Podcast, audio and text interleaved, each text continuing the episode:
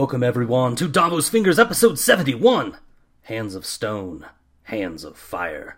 I'm Scatty and with me as always is my buddy Matt. Hey, everybody.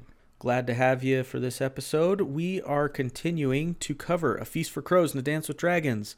More A Dance with Dragons this time, though. No A Feast for Crows. We got to catch up with these dance uh, chapters. There's quite a few of them.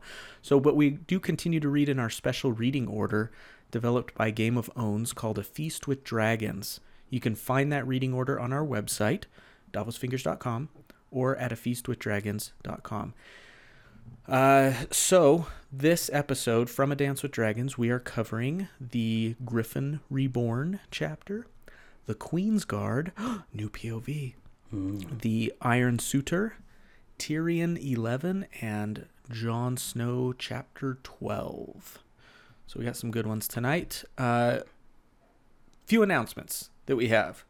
First of all, there was this movie that came out. Uh, let's see, at the time of this recording, would have been one week ago today, right? Last Friday or Thursday? Uh, yeah, last they release Thursday. movies now. Yeah. Yeah, Thursday.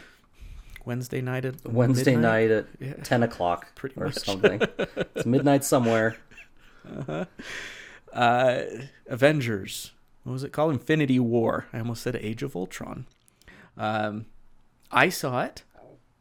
Scad has been a little busy uh, traveling the world for his A Song of Ice and Fire uh, adventures. So I've seen the movie, saw it opening night with the family. My five year old fell asleep for about half an hour of it. Um, Spoilers. don't let that tell you anything Yeah. and but we are Scat is going to get to see it, and we are going to do a special episode of Films Get Fingered, talking about this epic movie. Um, so look for that on Patreon coming up. I'm not going to give you a date. Sometime. Sometime. I'm so excited to talk to you about it. And I'm so sad that that you're having to like hold yourself down and not talk to me about it. Uh it, it's been hard this week. It's after I got back from the con late on Sunday night. Uh every night I've been like ah, I probably don't need to prep for the cast for recording tonight. I could probably I could probably go see the movie instead. Like I keep trying to make excuses. I'm like, no, no, I'm already behind. I'm still behind every night this week. I've said the same thing, and uh, yeah, I'm hoping I'm hoping I'll be able to sneak away like Sunday night and see it. We'll see. okay. Yeah, I'll do one of my uh, one of my solo adventures in the cinema. Which I do Those on are my favorite kind. Oh, it's great. I love going to see movies by myself. It's like hmm it's awesome. Uh, we're not losers. uh, okay. Uh, anything else on this? No. Move on. No. Yeah. Move on. All right. So, just a quick Ice and Fire Con update. Uh, it was amazing. Um, Sounds like it. look, I, I'm just. I'll put this like as simply as I can. I recommended this thing before this year, as does pretty much everyone I know that goes. They recommend it. Uh, there are some people that came this year that I'd like to think maybe they came, you know, partially because because we recommended it along with others. Um, maybe not. That's the world I live in. Denial. Um, but the handful that I talked to that admitted of knowing anything about our podcast at all, they either lied directly to my face or had a great time and promised to come back next year. hmm So like, these are people that was their first con and they're they had a blast and they're coming back. There was one person that I got to talk to on Saturday. I didn't get to talk long enough, so I'm not I didn't, not sure whether she's coming back or not. But like, basically, everyone that I met that listens to our podcast, I I tried to ask them all like, "Are you coming back? Are you coming back?" Every single one of them like is bought in. So on that note, specifically, thanks to Julian Fern with a PH, Karen and Anthony, uh, who I got to uh, got to see and uh, talk about, talk with, and have meals with and stuff. Uh, Mac, who brought her her uh, paddleboard all the way from California and didn't use it on the lake once. Um, Chase and Becca, uh, Ghost Chase Killa, and his Oh, wife nice. Becca. Uh, Rita, who I didn't get to talk to nearly enough. Um, professed fans of the cast. I got to hang out with most of them a lot. Um, I also got to talk with you know other content creators. I talked I talked to Aziz about baseball for like twenty or thirty minutes. Like, Oh, what a waste. no, it, no, it was awesome. Like he's just got the that that amazing, brilliant mind that we all know he has. Like apply it to statistics in baseball, and it's like even more amazing if if that's possible.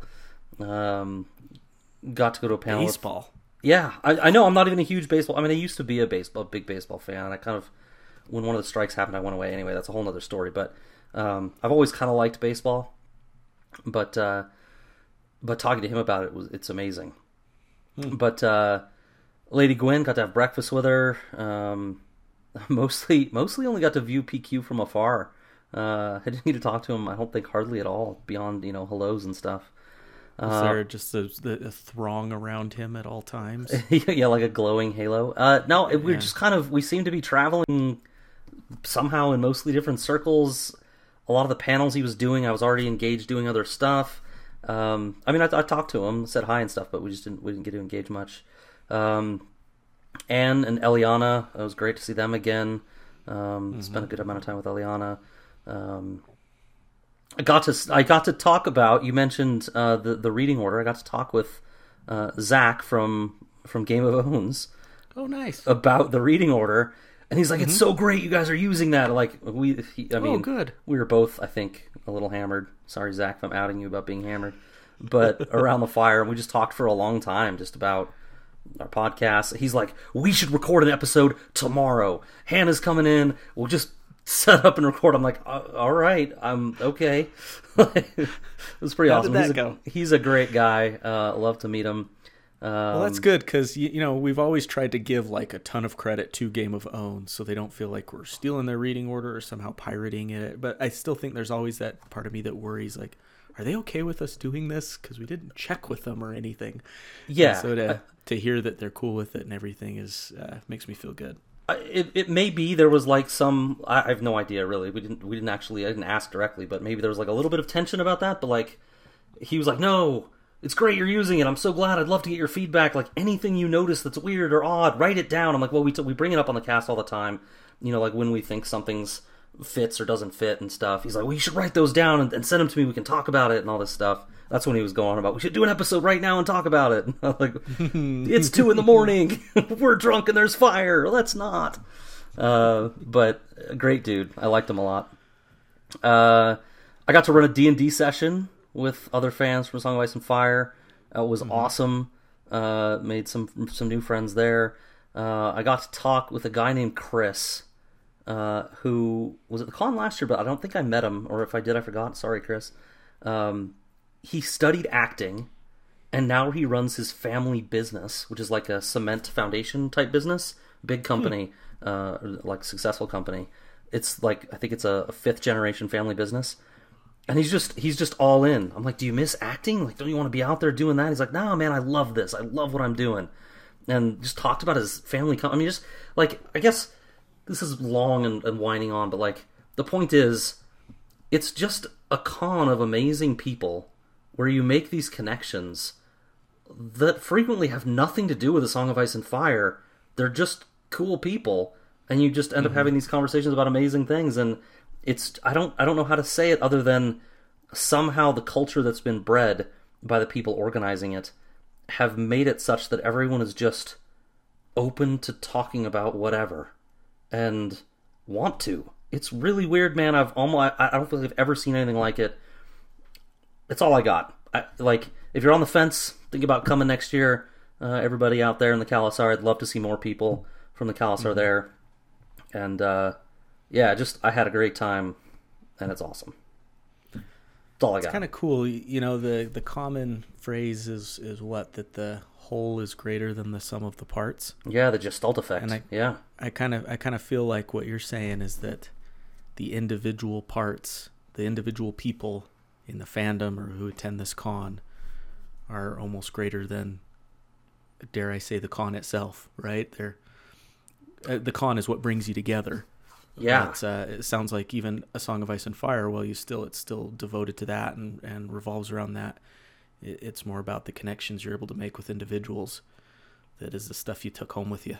So for me it is. I mean, because you just spent you just spent quite a few minutes, and uh, it's fine. I loved it, uh, and you said very little about specific con activities. Did you notice that? You spent Yeah. the whole time talking about people. Right, absolutely. That, to me, And I I think I, said to tweet out think- about that. Like to me, that con, the con is all about people, and the And I think that's awesome. I think it's awesome that you did that. the organizers do a great job of of getting content together that's that's you know related to the books and the show. They do a Mm-hmm. great job, and there's there was some amazing content.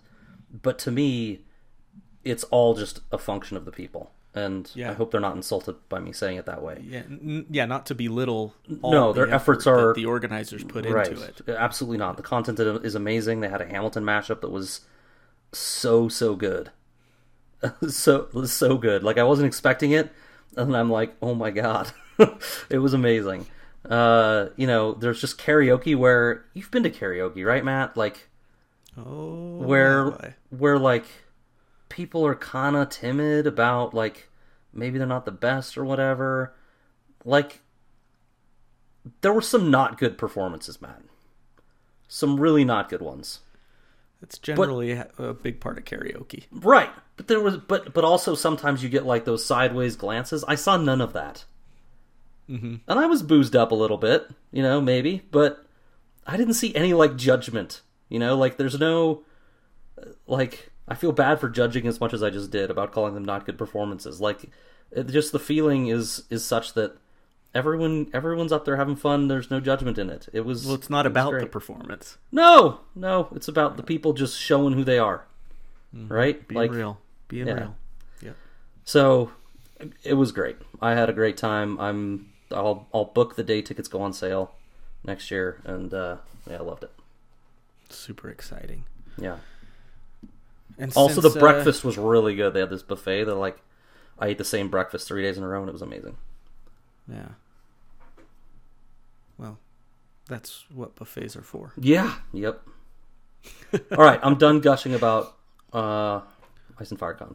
We can move on. Well, if you're not gonna mention it, I'm gonna. Uh, for those that haven't seen Scad's stirring performance of the Broken Man speech, look for that on. Oh, where is it now? Well, it's on the it's on the YouTube, but uh, you can find it on. I posted about it on Facebook. We posted about it on Twitter. It's on the Ice and FireCon Twitter handle. Um, but but Scad did a dramatic reading, not even a reading. You had it all memorized and stuff. A dramatic performance monologue of uh, the Broken Man speech, and it was quite stirring. It left me inspired and and uh, impressed, uh, beyond impressed, and and a little emotional. And I know I wasn't the only one. So excellent work, and it was it was a testament to your talent and passion. And uh, and I doing. a testament to George's words. Uh, and you know, I, I- it was uh, one of yeah, I, I I did leave it out. I mean, maybe disingenuous for me to leave it out of, of the summary. I mean, it was I'm not exaggerating. One of the greatest moments of my life. It, it was Because by your outfit, I, outfit, I don't blame you. because because and I've said this I think to a few people, so it might not be super original for some of you, but um, it. Well, I, I looked around at sometime in the middle of the performance. I looked around and like I could see how invested people were, and and I don't really get nervous anymore, Matt. Like I don't. I've performed enough. I don't. It doesn't really happen unless I'm unprepared, which I don't ever go on stage unprepared. So I'm like I'm never nervous. Um, and I was super nervous, and I realized in the middle why. It's because most of the time, at least you know, for the level of theater I'm doing, which is guys, it's not high. For the level of theater that I'm doing, people are there and they're there to have a good time, but they're not that invested in the material. And the people here are so invested in the material. I screwed up probably five times, and I bet almost everyone in the room knew it that I said the wrong word. I mean, like they're just that invested in the material. They they care that much, and so it's sad that it took me that long to realize why I was nervous. But like they cared a lot, and so it was amazing to be able to do it. Um, you know, I have a few regrets about you know some things the, the way they went, but overall, it was great, and I loved it, and I had a great time, and I was just so happy that that I got through it without having any major screw ups. Ah, So you're your your own worst critic. It was fantastic. Oh, a lot of fun. it was it was it lot of was a fun. lot of fun. was a lot of fun. Yeah. So Yep, you're getting some uh, requests for encores on Twitter and stuff. So start. I saw a Manderley thing or something. Yeah, they want North remembers. Uh, I think um, Ginny wanted uh, Wylla's little outburst Oh yeah. In the White Harbor throne room thing. Right, that's the same chapter, isn't it? Um, Or or no, it's Oh, the here we go. preceding one. I think it's the one right before. Yeah, it's the preceding one in the throne room. Yeah. Yeah. Anyway, uh, yeah. I, I mean, I don't know. I th- this was very spur of the moment, to be honest. I didn't start memorizing it until I was on the plane. Um, Mhm. so like I had three days or something. Um, and spent a reasonable amount of time in my hotel room practicing and stuff. And uh, if I do it, if I do something again, I'll definitely prepare more. Cause it, yeah, Well then, I could talk. I could talk about my my process for this for like all night. So we should move on. I hear you. I'm the same way with my music. Yeah. So Yeah, you get me going. It's hard to stop. But uh, yeah, I think the passion that the fandom exhibits in response to a great performance like yours is, I know for me, and I'm sure for you as well, it, makes us want to keep doing a good job in whatever it is we're doing. Right. yeah, yep. Uh, I don't want to throw the towel in or half-ass it on any Davos Fingers episode. That might have been the first time I've uttered a curse word on this podcast. Um, That's like a half a curse word. Half acid is just like a phrase. I'm not sure it counts It's as a a curse. phrase. We'll let Right, we'll let yeah. it slide, Matt. I'm cool with it. I won't tell the bishop. I'm okay with it. uh, but that's what keeps me from like, it keeps me up for that extra hour to study, you know, when you're behind Yeah, and you need to get it done, is knowing how much people care. And part of it, admittedly, is not wanting to look like an idiot in front of those people that care. But also a part of it is, you know, they're investing their time and some are investing a few bucks in, in our podcast and got to get it right. So Speaking of which, you guys for caring. It helps us want to care. speaking of which, uh, I listened to the first girls uh, Girls Gone Canon today. Yes. Congratulations to Chloe and Eliana Eliana, for a fine job. fantastic. Very entertaining. Fantastic. Yeah, excited to excited to get the next uh, the next fix of that whenever it comes. Kind of Uh, like So check it out, guys. Girls Gone yeah. Canon. Girls Gone Canon, kind of like Jeff and Poor Quentin on um, uh, Not a Podcast. And maybe, dare I say, with us too, you get two people with such dramatically different yet complementary personalities. You put them together, you know, in one virtual space, and it, it can either be a complete train wreck or it can be complete gold. And uh, with Eliana and Chloe, we got the gold. We got the gold. So And the lies. Thanks, ladies. Keep it up. And the arbor. Yeah. Yeah. All of it. Yeah, sorry, didn't mean to interrupt you. Uh, Nope. so- all right, let's we move on. Should we podcast? Let's All right, move the crap we- on these people that don't care about a song of ice and or, or song of ice and fire. Connor just like, oh my god, Please move on. Maybe we cut like half of that and put it at the end or something. I'll let you worried about that, master editor. Uh, we'll see. I liked right. it also. Yeah, yeah, it wasn't. Yeah. Anyway, uh, we are spoiler free till the end of the podcast for a special segment we call Davos After Dark. Don't worry, we will warn you when that comes up with Matt's little jingle, and uh, you can jump off if you don't want spoilers. Absolutely. And of course, we love to hear from you. We always think of this as a way to uh, chat back and forth with everyone. This isn't us just talking at you. We like it to be a conversation. So we love to hear from you guys, whether you're suggesting topics for future episodes, you're asking us questions, giving us insights, telling us new theories you've come up with, telling us how bad we suck on something, whatever. Uh, you can reach out to us through davosfingers.com our Tumblr site. You've also got our email address. We are davosfingers at gmail.com. Our Twitter handle is at davosfingers. We are on Facebook, and you can also learn more about our Patreon program at patreon.com slash davosfingers. Yeah, you can. All right, should we jump right on in? Let's do it, baby. The Griffin, a reborn. Who could that be? Some bonds are written ink, but the best are written blood. And you know that I'd do anything to save you if I could. So I'll dig my heels in deep, elevate my prince's son, The bells will chime redemption for Jon Connington. John with Aegon Connington. This ain't Jon Connington's first rodeo, and it won't be his last. While he still feels the pain and guilt of having failed his king and his prince at the Battle of the Bells, it is that very experience and that pain that keeps him on all focused and dedicated, leading him to victory here at his ancestral home, Griffin's Roost. He sends the archers in first, Black Balaq and 200 of his finest, sent to surround the Maester's tower and shoot down any bird that leaves. It is crucial to Aegon VI's campaign that no one know who they are and why they are there. It works, nothing gets out, and John's company moves fast enough that the defenders aren't even ready to defend Griffin's Roost. They can't even get the oil boiling fast enough to defend themselves. John loses four, count them one, two, three, four, in the assault, which lasts only minutes. John has the denizens rounded up and makes sure there's no way to escape, informing those doing the searching of the secret ins and outs of the roost. Then John ascends the tallest tower while descending into his own memories. Memories of visiting this place with Rhaegar in a previous life. He takes in the views from the top of the crag, the sea, the wood that surrounds the keep. Your father's lands are beautiful, Rhaegar had said. And he was right. The lands he had been his briefly before he shamed himself, and they were given to his cousin Sir Ronald. But when Robert won, House Connington was marginalized, made knights instead of lords, and most of their lands were taken. But that was all his own fault, he knew that. He had desperately wanted to prove himself worthy of his office and of Rhaegar's love. He desperately wanted to take down Triple B all on his own.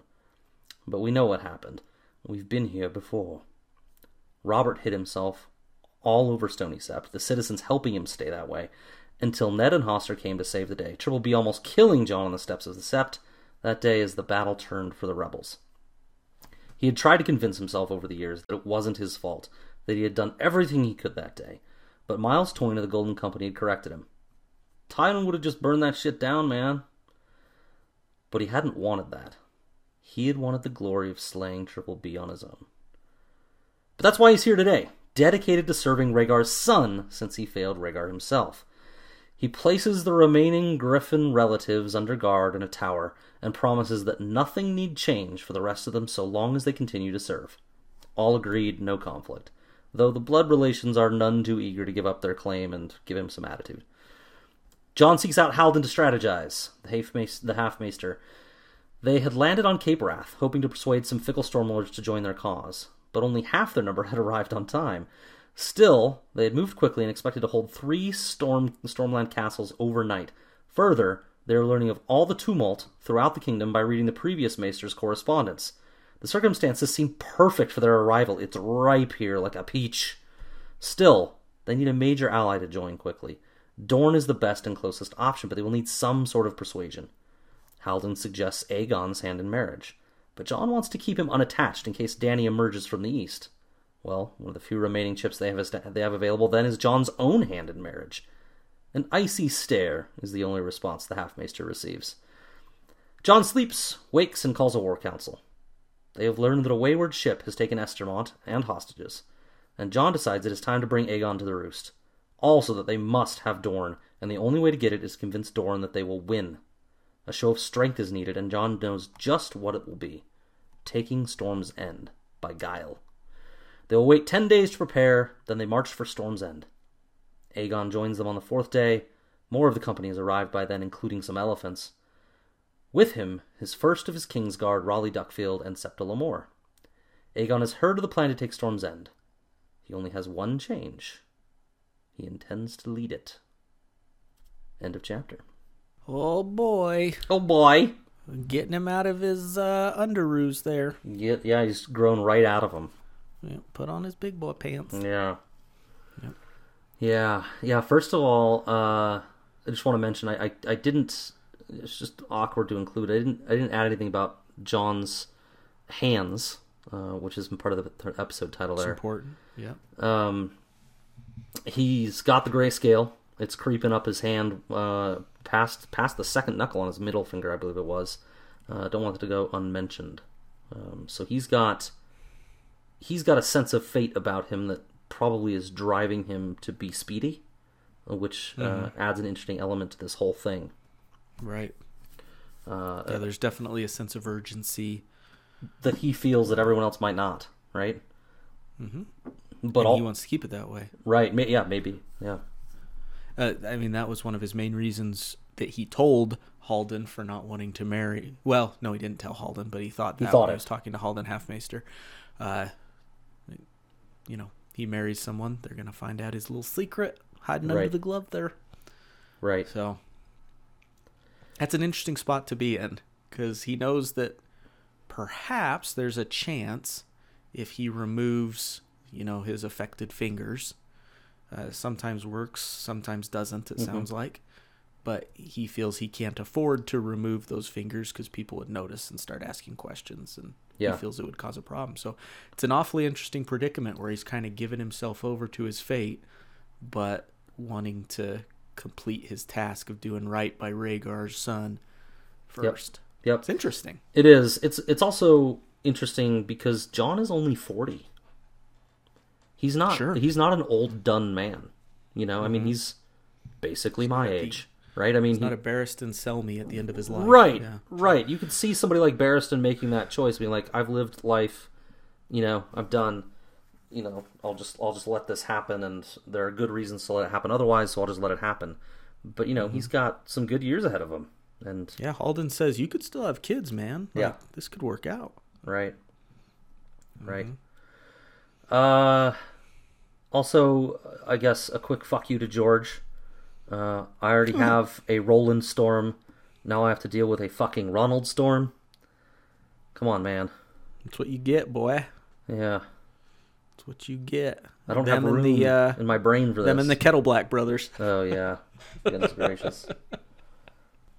One of them's Yeah. got a badass name though. It's Roland, right? The Mm-hmm. Bastard Storm or something, or Yep. Yep. even though this kid would also be the Bastard. Uh, anyway, whatever. Yeah, the other one could be too. Any storm cut. Yes. uh, anyway, uh, what do you got? Anything? Anything juicy? I don't know that I've got anything juicy. Uh, isn't it funny how Jon Connington is completely running the show? Yeah. Homeless Harry Strickland is doing nothing Yeah, except complain about his elephants not being there and stuff. yeah. Uh, I mean, I, I guess you could argue like maybe good job. He knows his limitations. Let John do it. I don't know. Uh, We have to remember that these men knew each other well, Yep. um, and you know maybe Harry just knows John's. John was hand at twenty two. He knew the shit he was doing. Right? Like let's let him let's let him run this thing. Um, Yeah, homeless Harry doesn't seem like the type who's like, "No, I'm the leader and Yes. I have to command. I have to be." He's like, "Are you still paying us the same amount?" Okay, Fine, yeah, then yeah. fine. Yeah, it's your money. Can We're yours. But can we wait for the elephants, please? Yeah. Please. Do miss my elephants. Uh, yeah, you you get the sense that John is, uh, you know, very capable. Even even just the subtle hints they give uh, in the chapter about the keep seems to kind of be falling in disru- in, into ruin a little bit. He has to like Right. Shove real hard with his shoulder to get the trapdoor to work to get to the top of the tower. Um, you know, I can't remember all the all the examples, but they're just little things that that seem like it's not. You know, the the, the gate wasn't wasn't barred. Um, it was closed, but it wasn't barred. So like they rammed it open real fast. Um, the watch wasn't really paying attention. Like it just does not seem like There's, they're like, doing a good job guys. here. Yeah. Yeah. And you know, there's a bit of a skeleton crew. They've got people off, off fighting, right? But um, in the war, but still, um, I, I think it's done purposefully to contrast John's aptitude again sure. against you know the lack of it here. Yep. Absolutely agree. Uh, you brought this up in your summary. Um, how fortunate was the timing of them doing this? Like Yeah. they missed the Storm's End siege by. And we don't have the exact timeline, I don't think, but I'm guessing maybe, uh uh, judging by this reading order, a matter of weeks. You, you mean when when Mace has picked up and left? Yeah, Yeah, Like there's not only would Mace have been camped out in front of Storm's End when they went and tried to take it, but the Redwyne ships that were there participating in the siege might have prevented the Golden Company from even landing, Yeah, right? yeah, perhaps. I mean, uh, that's like a matter of weeks that they were just there, if that. Right, and uh, that uh, that uh, segues well into the Sakan sus mapas Ah, you want to talk about where for Griffin's, Griffin's Roost, is? and we can go right back to your point um, about it. But it's um, it's kind of Quite strategically located. yes, exactly, very strategically located. It's in Shipbreaker Bay. If you remember the story of uh, Triple B and Stannis and Renly's parents uh, dying there in that uh, in that storm, uh, and and of course Storm's End always being the facing the brunt of of these storms. Griffin's Roost is all the way to the back of that bay, right as far in as you can get, kind of on a little on a little jut of land, uh, kind of at the, at the very back of that bay. So it kind of sits on the very edge of Cape Wrath, um, you know, pretty close to Storm's End, not far. And so, yeah, I mean, those ships are coming in. They wouldn't have been that far from Storm's End when they came through. Um, Yep. You know, Shipbreaker Bay is not. It, it's it's not uh, you know the Bay of, of Dorne down there, the Sea of Dorne. It's not even Blackwater Bay. It's it's smaller, right? And so it's certainly not a, not a lot of room in there. If if uh, yeah, if if the uh, Yeah, that thing would have been clogged full of red full wine of red ships wine ships, yeah. just so a yeah, short time before. yeah, your point is well made. Yeah, And then you've got, you know, the Tyrells and Lannisters were had their uneasy peace going, and now that's over. yes, So that's fractured. They don't have to worry about that. right. You know, the High Sparrows come in and further um, discombobulated things in the capital city. Like this is just And this is just as fortunate a timing as you could have landed. and Dorne too, with all the stuff that went on with Myrcella and that whole thing being uneasy, right? That's going crazy. Yep, they came in. Man, you couldn't have planned that better. Stannis being all the way up north, Up north, he's not going to give Yeah, he's not in the way. crap. right? Like, uh, you know the. And I don't think they know this part yet either. But the Iron Men also, um, you know, serving as, as you know, they're the distraction they're they're giving, right? Yep. Over, uh, around doing over in the reach. yeah, right. So And not to mention you got you got a hundred ships or so making their way to Essos. That uh, yes, be a problem now. I mean, and and even you know they talk about the headache that it is of all the ships not arriving together and not knowing where half of them are and everything. It's of kind of a Golden benefit. It kind of has worked out. Yeah. We saw in the last Cersei chapter that Kevan. When he comes to talk to Cersei, he's like, "We've got reports of sellswords landing all over, and we can't figure out a pattern to it or anything." It's it's put Kevan and his guys completely in a sense of confusion. They don't know where to strike Yeah. yet, and because they're just landing all over the place, um, and and so it's actually been kind of good for him. yeah. Uh, you ready to talk Rhaegar? We can talk Reg, the Regster. So I rose too high, loved too hard, dared too much. I tried to grasp a star, overreached and fell. Gasp, double gasp. That is hmm. just George at his best. Agreed. Beautiful. It's a prime line. It's it is it has it's one of the best. I love It's It's got to be. I tried to grasp a star, overreached and fell. It's so tragic. Mm-hmm. love it. Fell Uh, hard what's that? and fell hard. fell hard. Yeah, I, and you know, I, I don't, I don't think he, I don't think he mixes his words too much in this chapter. I mean, he, I think he was in love with Rhaegar, right? Um, that's what it sounds like here, right? Earning Rhaegar's love, he says. Um, you know, he has this conversation. He dwells on the fact that it was just one up at the top of this keep that he was trying to impress him. Um, I don't know. What do you think? Uh, yep. There's some hero worship going on at the very least. Yeah. Um, but you know the way that he thinks about Rhaegar, the way that he thinks about Elia, Rhaegar's wife. Yeah. Um, she's what did he say about her? It wasn't complimentary. Some some wispy weak thing. She Yes. didn't get she did she didn't deserve a guy like Rhaegar. Just kind of bash it on her. Yeah, I don't we remember- get I don't remember the words, but yes, he was not a fan. right, and I think oh I better not say it because I read ahead a little bit in the the the Barristan storyline and Ah. Barristan has thoughts about Elia and I can't remember if it's Here if or there. the Yeah, yeah. chapters we've read or not. But Right. Um, anyways, uh, yeah, there's definitely something there. Uh, in a So Spake Martin, someone asked George the question: Is a certain POV character in A Dance with Dragons gay? George's answer was, "I can't answer without spoiling, but if you're talking about what I think you're talking about, then yes." Um, he mentions there are gay characters in A Song of Ice and Fire. He mentioned Loras and Renly, saying that he included what I thought were subtle but clear hints. And then he digs at HBO. He says HBO was not subtle about it.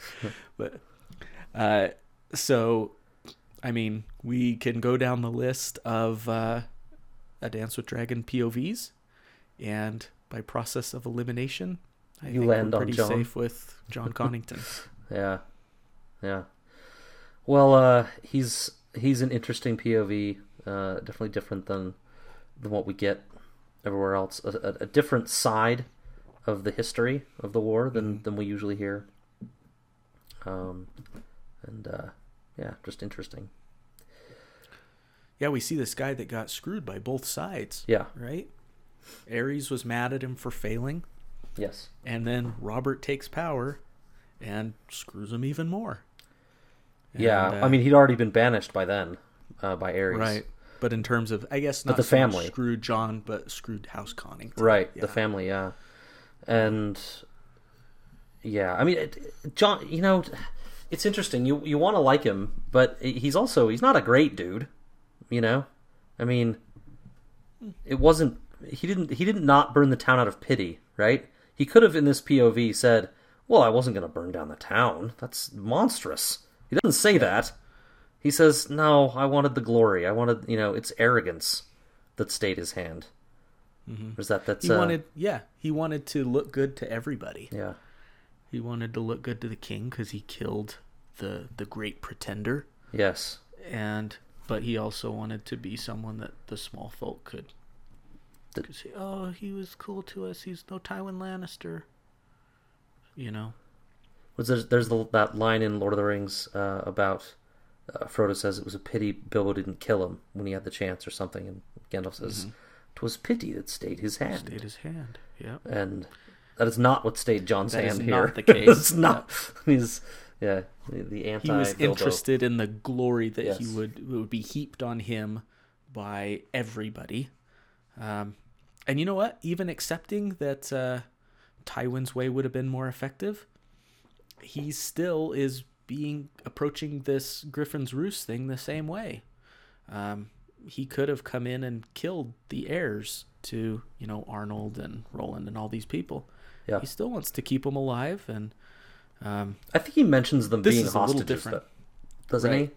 Like the, they He- have value or something. He, this is different. Uh, you know, it's not an apples to apples comparison. The Battle of the Bells and Yeah, the yeah. taking of Griffin's Roost. Um, he realizes that PR is more important this time around because he needs to get as many lords onto his side as he possibly can. Um, this is turning into a numbers game, and that's not going to look good for him if he's butchering everybody. So, Right. Yeah. Absolutely. Um, I don't have I don't have a whole lot more. Uh, do, do, do, do, do. yeah, not not a whole lot more. Do you got anything? Nope, I'm just interested to see where this goes, Scad. We've talked about this before of just the idea of these characters being introduced so late in the game when you're already so invested in these characters that have been around for three previous books, three, four previous books. Yep. It's like it's so weird and it's also you know it's weird of George to do it and it's also brilliant of George to do it because we're left here thinking this seems like a big deal. Yes. But are you really going to introduce this big a deal so far into the books? Yeah, And and we're going to talk so- about another one later in this episode too, uh, in a similar circumstance. Yeah. Mhm. yeah, it's weird. Yeah. Uh, you want to like invest, but I still find myself kind of keeping them at arm's distance. Like, because are they just going to be dead next chapter? Right. It's it's brilliant by George. Yeah. It's frustratingly brilliant. What one one more just tiny little thing. Uh, they landed on Cape Wrath. They're taking Cape Wrath towns and, and castles and Uh-huh. things. Just hope Davos' family's okay. Yeah, it's totally like searching for any shred of evidence. Yeah. like Because we, we don't know where he no, lives. It's we don't know.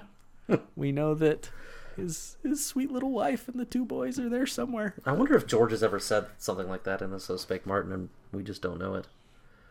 Like, Nothing that I've found. like this is exactly where he lives. I don't live in So Spake Martin. I go there very infrequently. I should go more. I mostly rely on other people Yeah, to Point it put out. it into some of their blog posts or essays or something, and I see them there. yeah, yeah. All right, shall we move on to the Queen's Guard? Yes. All right, Queen's Guard. I think we've got uh got to climb into a new head, and that means a new song. To the B A double I I S T A N, nine penny kings to defeat at the try to dance. Selmy is tripping because he's outliving three kings and maybe more. And that white cloak makes it easy to see, but it can also make it hard to breathe. Selmy the boldest they sing. Have you finally found? Have you finally found your queen? Barry is on the unemployment line again. And you guys, it's hard out there for a man in his 60s that can't keep monarchs standing on their own two feet. He's got his resume up on Indeed, LinkedIn, even Monster.com, that old thing. In fact, I think he never took it down from the last time.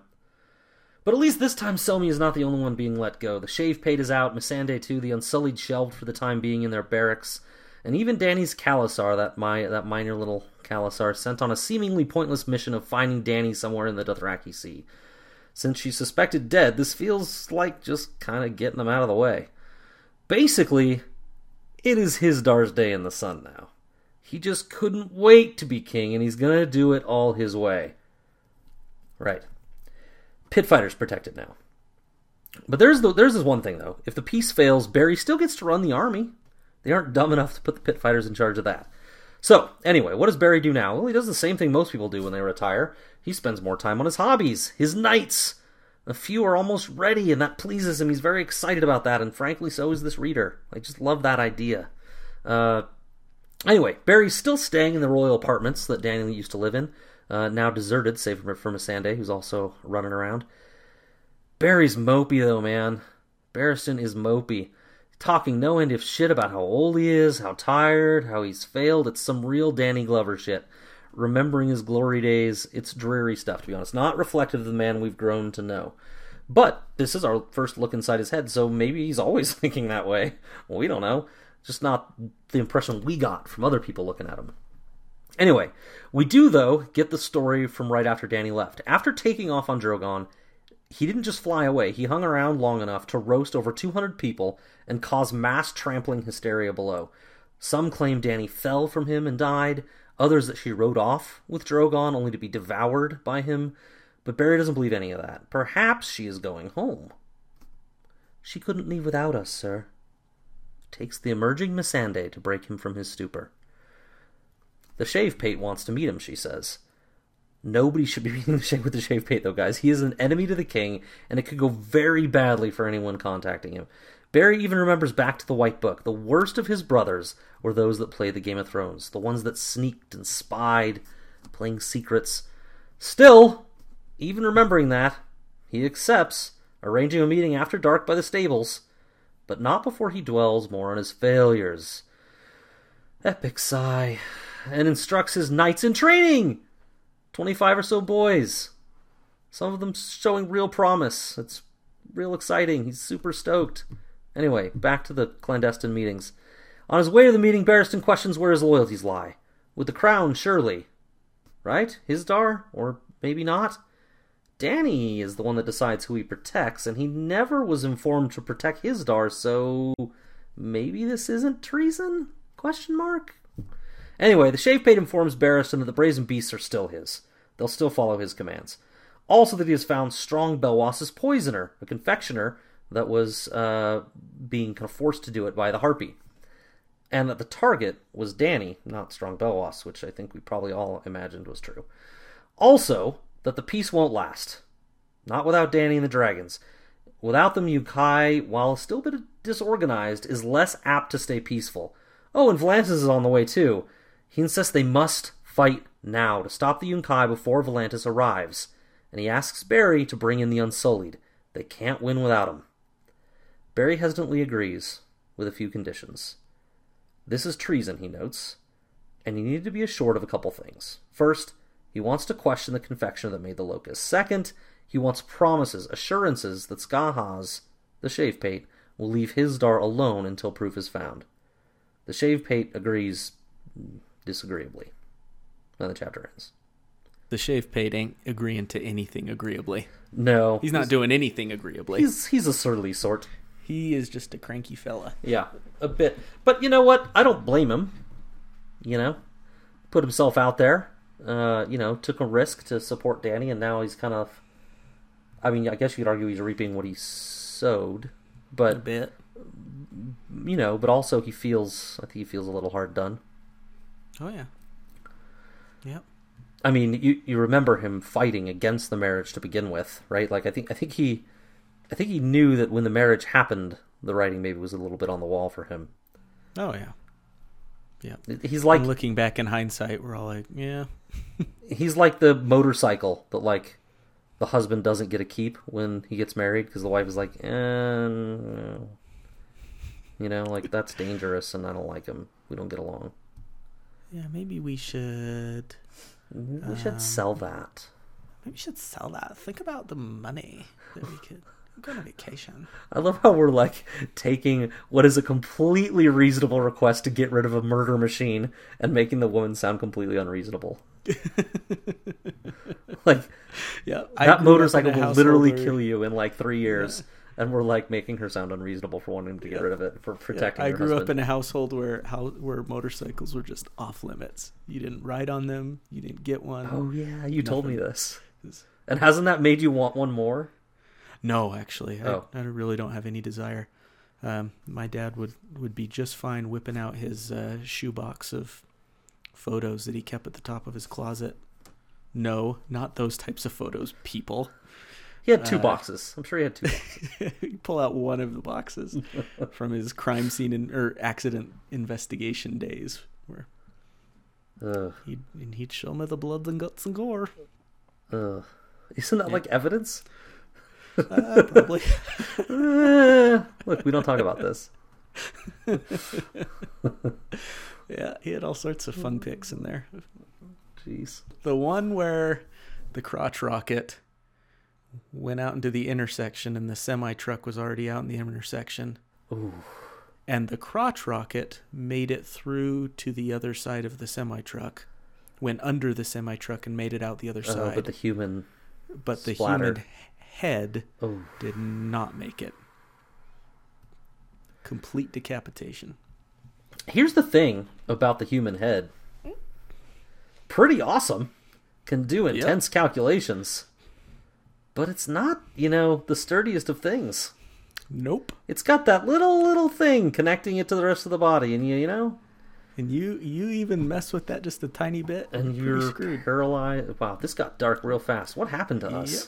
Well, Barristan's in a bad place, and so now apparently we are too. Oh, jeez. Ah, can we get back to politics, please? All right. Uh, the perfumed seneschal still up in the air. Prophecy says, "Beware the perfumed seneschal." Barristan mentions twice in the chapter that he couldn't stand Reznak's perfume. Yeah, Ugh. a man should smell like leather and oil or something. What was it? Sounds Leather and sweat. I think he said. Mm, yum. musky. Uh, I just I just don't get the feeling that Reznak Mo Reznak is that important. Exactly. Really? You're gonna have a whole prophecy about this guy? Yeah. Nah. I mean, he had. I mean, I feel like he was betraying her. Though I've, I've always felt like this little mealy guy. Like he just he's not trustworthy. I never liked him, but like he didn't do anything like prophecy filling, right? I think that I think this ball is still up in the air. Yeah, and and maybe it's a. I thought that maybe it's a general warning against Yeah. perfumed seneschals in general. Not so much that particular person, a seneschal who's wearing a lot of perfume, but just looking more than what's on the surface. Yeah, of people. Dig a little Yeah. deeper. Dig past the perfume and the and the. Uh, uh, the words, the gratifying words and stuff like that, the suck upness and everything, Yeah. and look through that to see what a person really is. Beware the perfume seneschal. Yeah. Uh, all right. Um, the, the- you know, here's something that you don't hear. I, I don't anyway. Read or hear, hear people talk about this much. Drogon killed 214 Meereenese On the way out, on the way out. You don't you don't hear people talk like how is Danny going to we hear in her brain all the time talking like remembering Hazzea, right? Mhm. Like how is she going to justify coming back to these people? that. How do you come back? How do you come that? back from murdering 214 of the citizens while you're on their back? Right. I know she didn't do it. It's not like she was commanding him, you know, Dracarys to kill them or anything, but she certainly felt responsible for Hazzea, and I imagine she's going to feel responsible for this. Like, we talk a little bit about Danny's headspace and where she might be at, wherever she is. Uh, but I don't, I don't, knowing Danny and who she has been, hard for me to imagine her coming back to this city. Yeah, and are you talking about, you know, from her perspective? You mentioned Hazzea of her being able to deal with what happened. Or are you talking about the Meereenese people in general being like, "Nah, you're not coming back here," or both? It could be both. I'm referring to her Right. psyche, but Yeah. but yeah, I mean, the Meereenese hate her anyway. Most of them, right? I mean, the ruling class for sure. The the, The common the common people maybe yeah. don't, uh, and so maybe they take her back. But I don't know. I just uh, in her own head, like it's hard for me to think of a way that the kind of person she is, unless she goes through you know, unless she goes through a major change, uh, it's hard to imagine her being able to deal with this. Yeah, which she did go through a major change just in those few minutes, right? It in, felt like in it, yeah. Daznak's pit. Yeah. Where, you know, all this work that she'd put into place to try to rule Meereen fairly and get it back on its feet and everything. Yep. And she rides off on a dragon. she exulted in the moment, right? And th- there's there's a difference. We've all been there of well, hopefully we've all been there of exulting in the moment and enjoying it and just living it and breathing it and being in it. But then there's That's healthy to a degree, yeah, sure, depending on the situation. but right, we're skirting a lot of topics here. Uh, Sam and Gilly on the boat, right? Give into the moment, right? Live it. Let it happen. But but then there's then there's the hangover afterward, right? Like she's gonna remember this, I think, mm-hmm. and she's not good with with violence against the innocent. Yeah. And and you know what? Barristan maybe needs us there too to remind him of that because the impression I get from the chapter is, oh, Danny's going to come back, and we'll get everything going good again. You know, everything will be okay. Yeah, Danny will come back. It's not going to be that easy. I think he knows that deep down. I think he does too. I mean, you can hear it when he's trying to convince Missandei that it's going to be okay. right. Like they have, they both have to believe that. What else can they do? Hit the road for the Selmy and Missandei show? I mean, I'd read that if, you, if George put it out, but um, you know, like wh- what are their options? They have to just sit tight and hope. But he doesn't. Yeah, I'm not sure how much he believes it or not. He says he does. He says he believes she's coming back. I don't know. But what's going to happen when she does? And Yeah. maybe he's like, okay, we'll figure that out when we get to it. Yeah, But yeah, to segue, maybe that's one thing I love about this Barristan POV. Uh, yes, it's very brooding. Uh, yes, we get some tremendous insight into you know what his past experiences, uh, how they've shaped him into who he is today. But one thing I did love seeing was his absolute devotion to Daenerys. Yes. He wants to serve his queen. In fact, even when she's gone, what is he doing? He's training up a bunch of knights, which I think is fantastic too. It's so cool, so just fun to protect Danny. Mm-hmm. He's like, when I'm gone, they can protect her. Right. And there's something really admirable about that. Maybe also something kind of sad. You look back at this accomplished soldier and realize that his whole life has been devoted to protecting someone else. People, some people who he didn't even like, right? Aerys. Yeah. But uh, Robert too. I mean, yeah, you know, Robert, yeah. yeah. there's- there's something kind of sad in that too that you know what has he done for him and i think that training these boys is actually a little bit of both he still feels like he's doing something for someone else for danny but this is also a way for him to for his legacy to live on in some way Yeah. And these Beyond the White that- Book.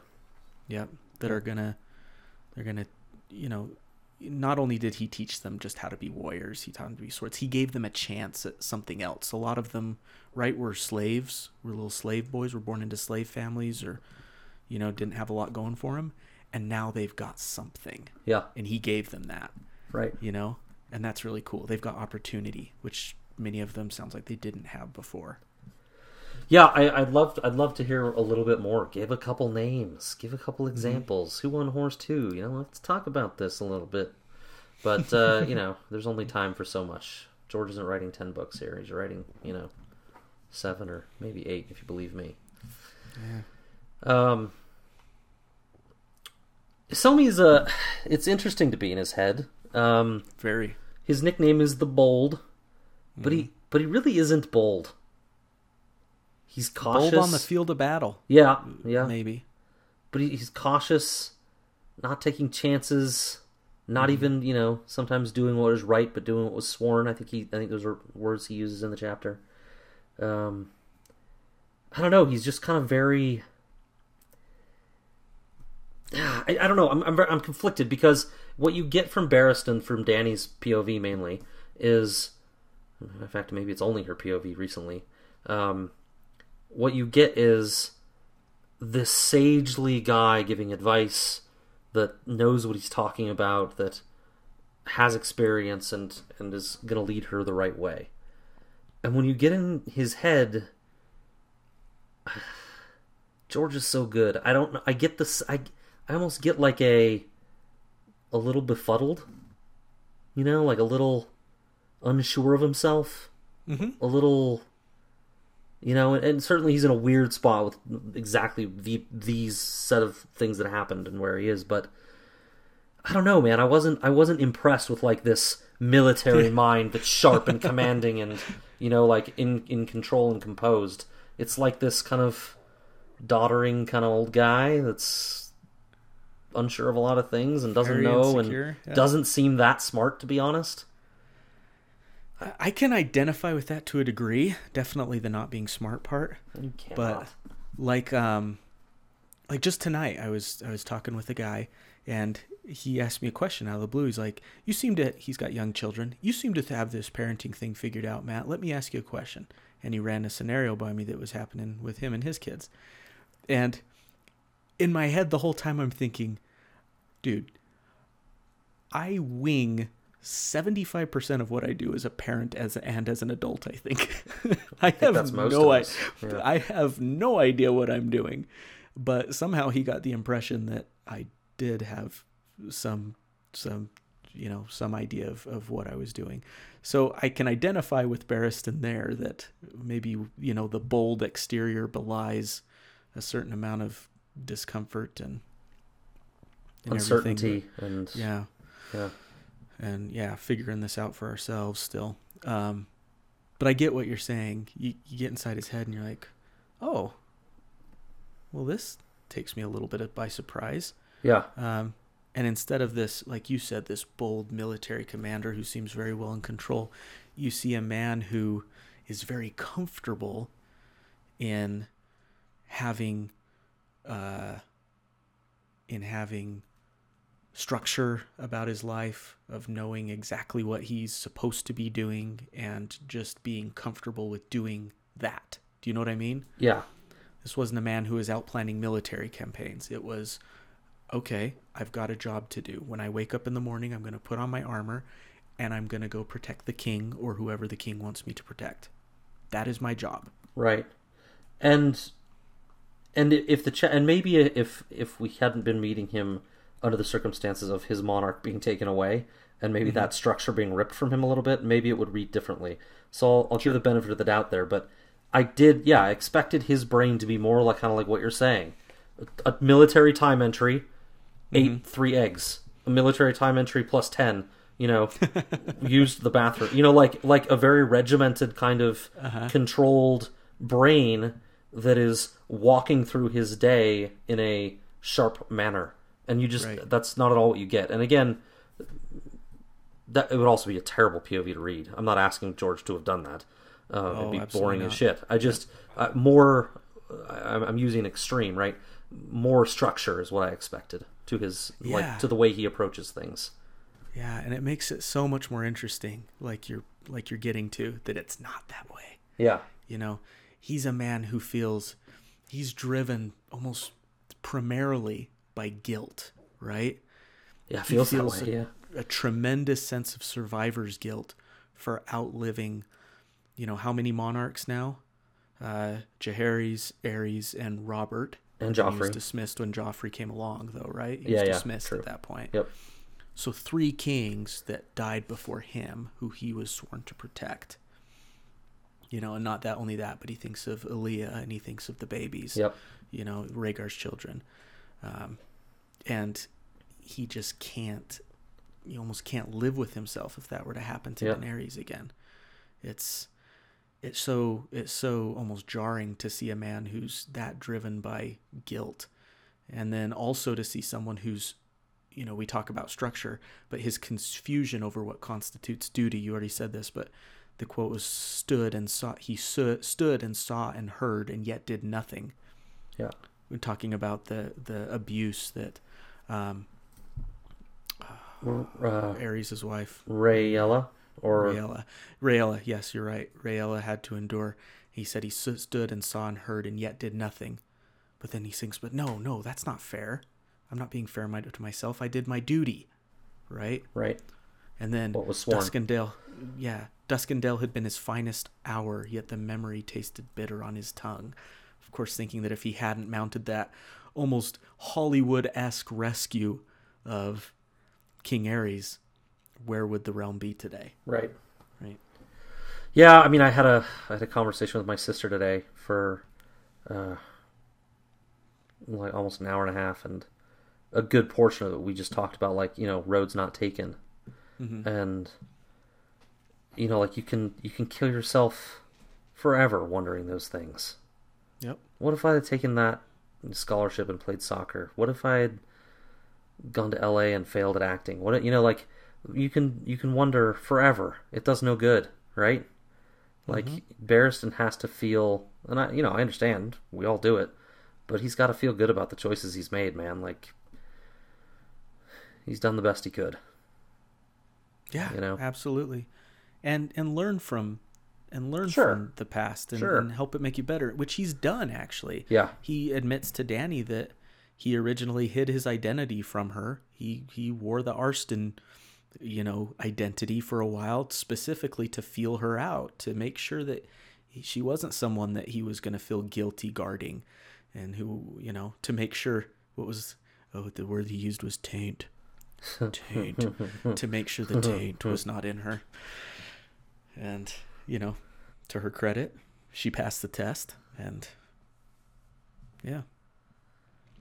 Uh, for uh, I, I, I mean, we've complained, I've complained, and then you've kind of, I think, just gone along with me for a while about the rules of the King's Guard. And yes, I made a note of this. we finally Friggin' get it just shut explained. Up. Uh, yeah, I can't. I don't think I can complain about it anymore. It's just like it's almost like he's saying, "Scott at Davos fingers, shut up. It's whatever the king wants." that's what. It, that's how it works. All right. So some context. Uh, we always wondered, and Scad generally led these conversations. Yes, you know, if the King's Guard was supposed to protect the king, how come they were always off doing so many other things? Other you know? things, leading Aerys is the king. and- yeah, yeah. he's only got one King's Guard guarding him at the time of his death. And yeah, the answer was that the king chose where to dispatch his King's Guard, and as King's Guard, you just said okay. Yeah. So. So show. So this is my oath. Uh, now my watch has ended. Uh, I will no longer bring this up as a sore point. I will clench my jaw and ignore it and read on when I see it. So, sorry, Khalasar, for wasting you know minutes of your lives with this. It's a fascinating conversation while they lasted. Indeed. Yeah. And it still is weird. Like he could have chosen whether or not to have Kingsguard protect his own family, like his immediate family, Yeah. or if he want to just keep them around him and have sworn shields or something protect his family, which goes to explain, you know, the um, bringing the Kettleblacks in later on uh, to protect Tommen. Yep. Um, Sandor Clegane with Joffrey before he was made a Kingsguard member. Yep. Yeah, it explains all of that. Yep. Which makes sense. I'm a smart enough guy. I should have just been like, oh yeah, they have power. They can do whatever the hell they want. Mm-hmm. Like, all right. Uh, do, do, do, I don't have I don't have a whole lot a whole lot else. Treason? Uh, Question mark. I don't know. Technically, I guess so.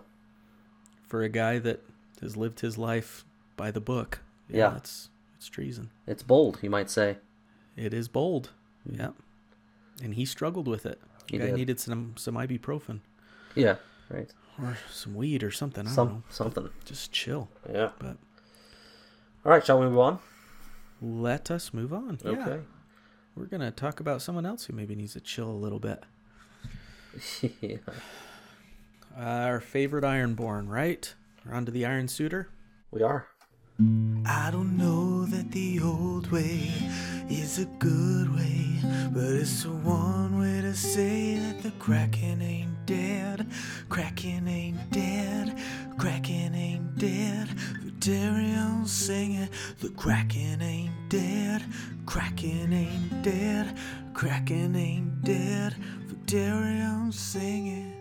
You know, one of my favorite things to do, uh, you know, you all know how I love music, is I love songs that I can find that apply to a character but don't feel like that character at all. So Vic is, uh, in the words of Jack Johnson, yes, Victarion Greyjoy with Jack Johnson. Isn't that great? Vic was sitting, waiting, wishing, and he's starting to believe that to continue the song, that uh, Lord knows that this world is cruel, and I ain't the Lord, no, I'm just a fool. Well, I was sitting, waiting, wishing you believed in superstitions. Then maybe you'd see the signs. Uh, he's pretty frustrated, Victarion is. You see, barely over half of the fleet he had started out with has made it to the rendezvous point at the Isle of Cedars on their way to Meereen to get Danny. And that half includes ships they'd captured along the way. Uh, one of his captains, Ralf the Limper, blames storms, suggesting also that Euron's fear of Victarion led to him sending him on this apparent suicide mission around the world. Victarion knocks Ralf around a bit for even making such outrageous claims and reaffirms, I will have my fleet.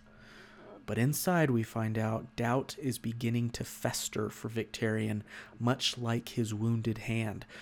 I mean, did he not pray hard enough to the gods? Why isn't this working out better? Oh well, to continue the song, I can't be always waiting, waiting on you, he decides, and he finally gives orders for the fleet to make ready to p- depart the next day. They do leave one ship behind to tell the stragglers as they come in, hey, Victarion went that way.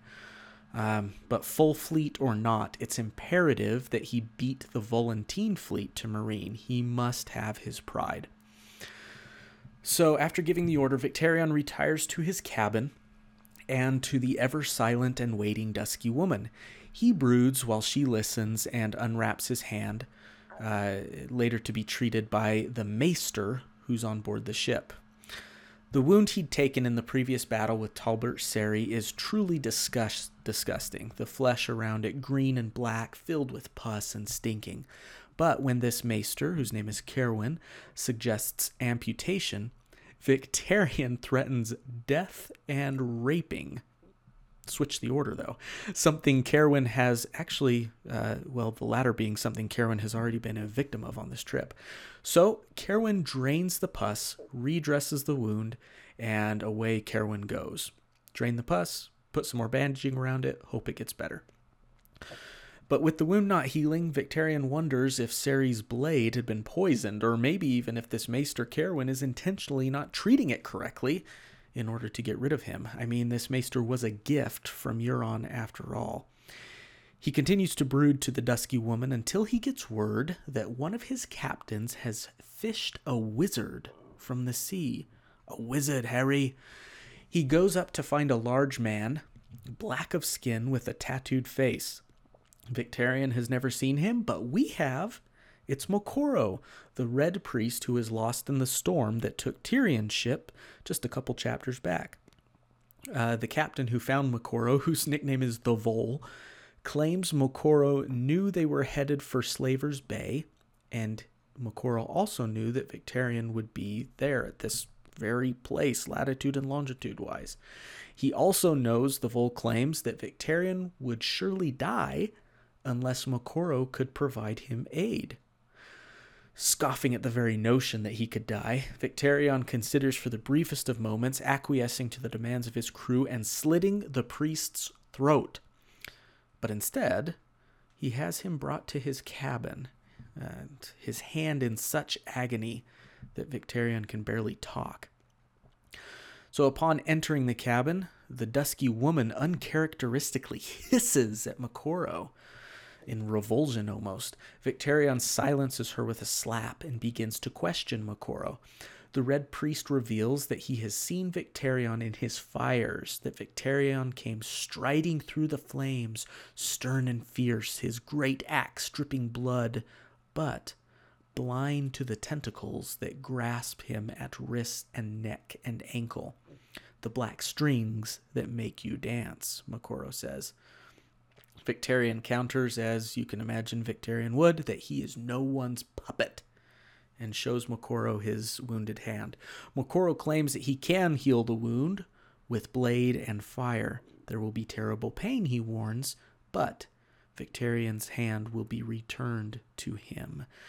Victarion allows Moqorro to try, but threatens death as the consequence of failure.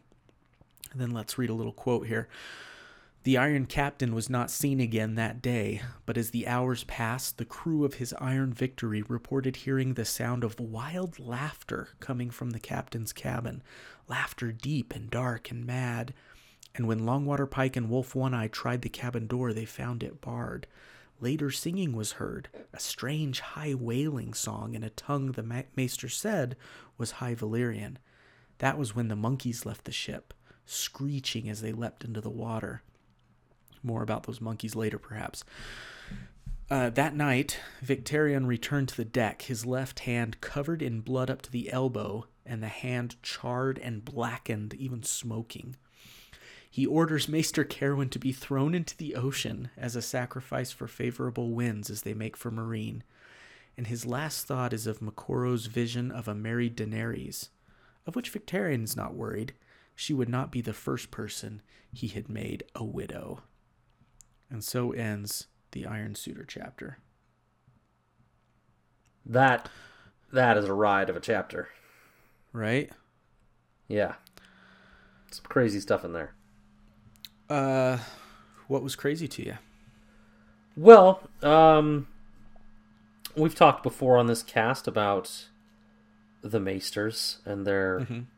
seeming hatred of magic and maybe even maybe even hiding magic from the world, maybe Yeah. trying to rid it, maybe actively. It's it's a little bit, you know, in shadow. I don't, I don't think it's super obvious, but it can be inferred um, from from what's been read. And here we have the first piece of advice, or maybe even you could call it command, from Moqorro, is to throw this bitch overboard, right? To, to to get rid of this maester, throw him into the sea, and uh, so so that's a little you know uh, th- this ever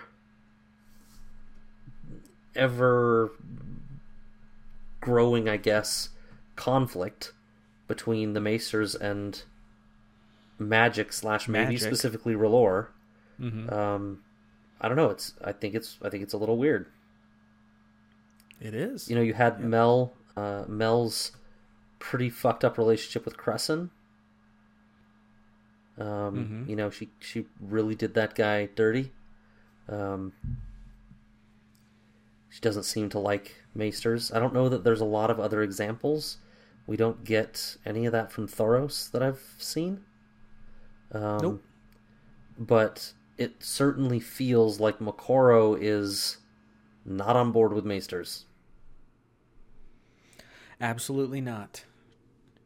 Uh, and what's interesting in the chapter is that apparently a lot of people aren't on board with Moqorro. Well, yeah.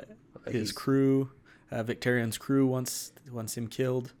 Um, the dusky woman had this very uncharacteristic Yeah. hissing attack when she came in. yeah. Um, the comical part of the whole chapter was the monkeys, right? Yes.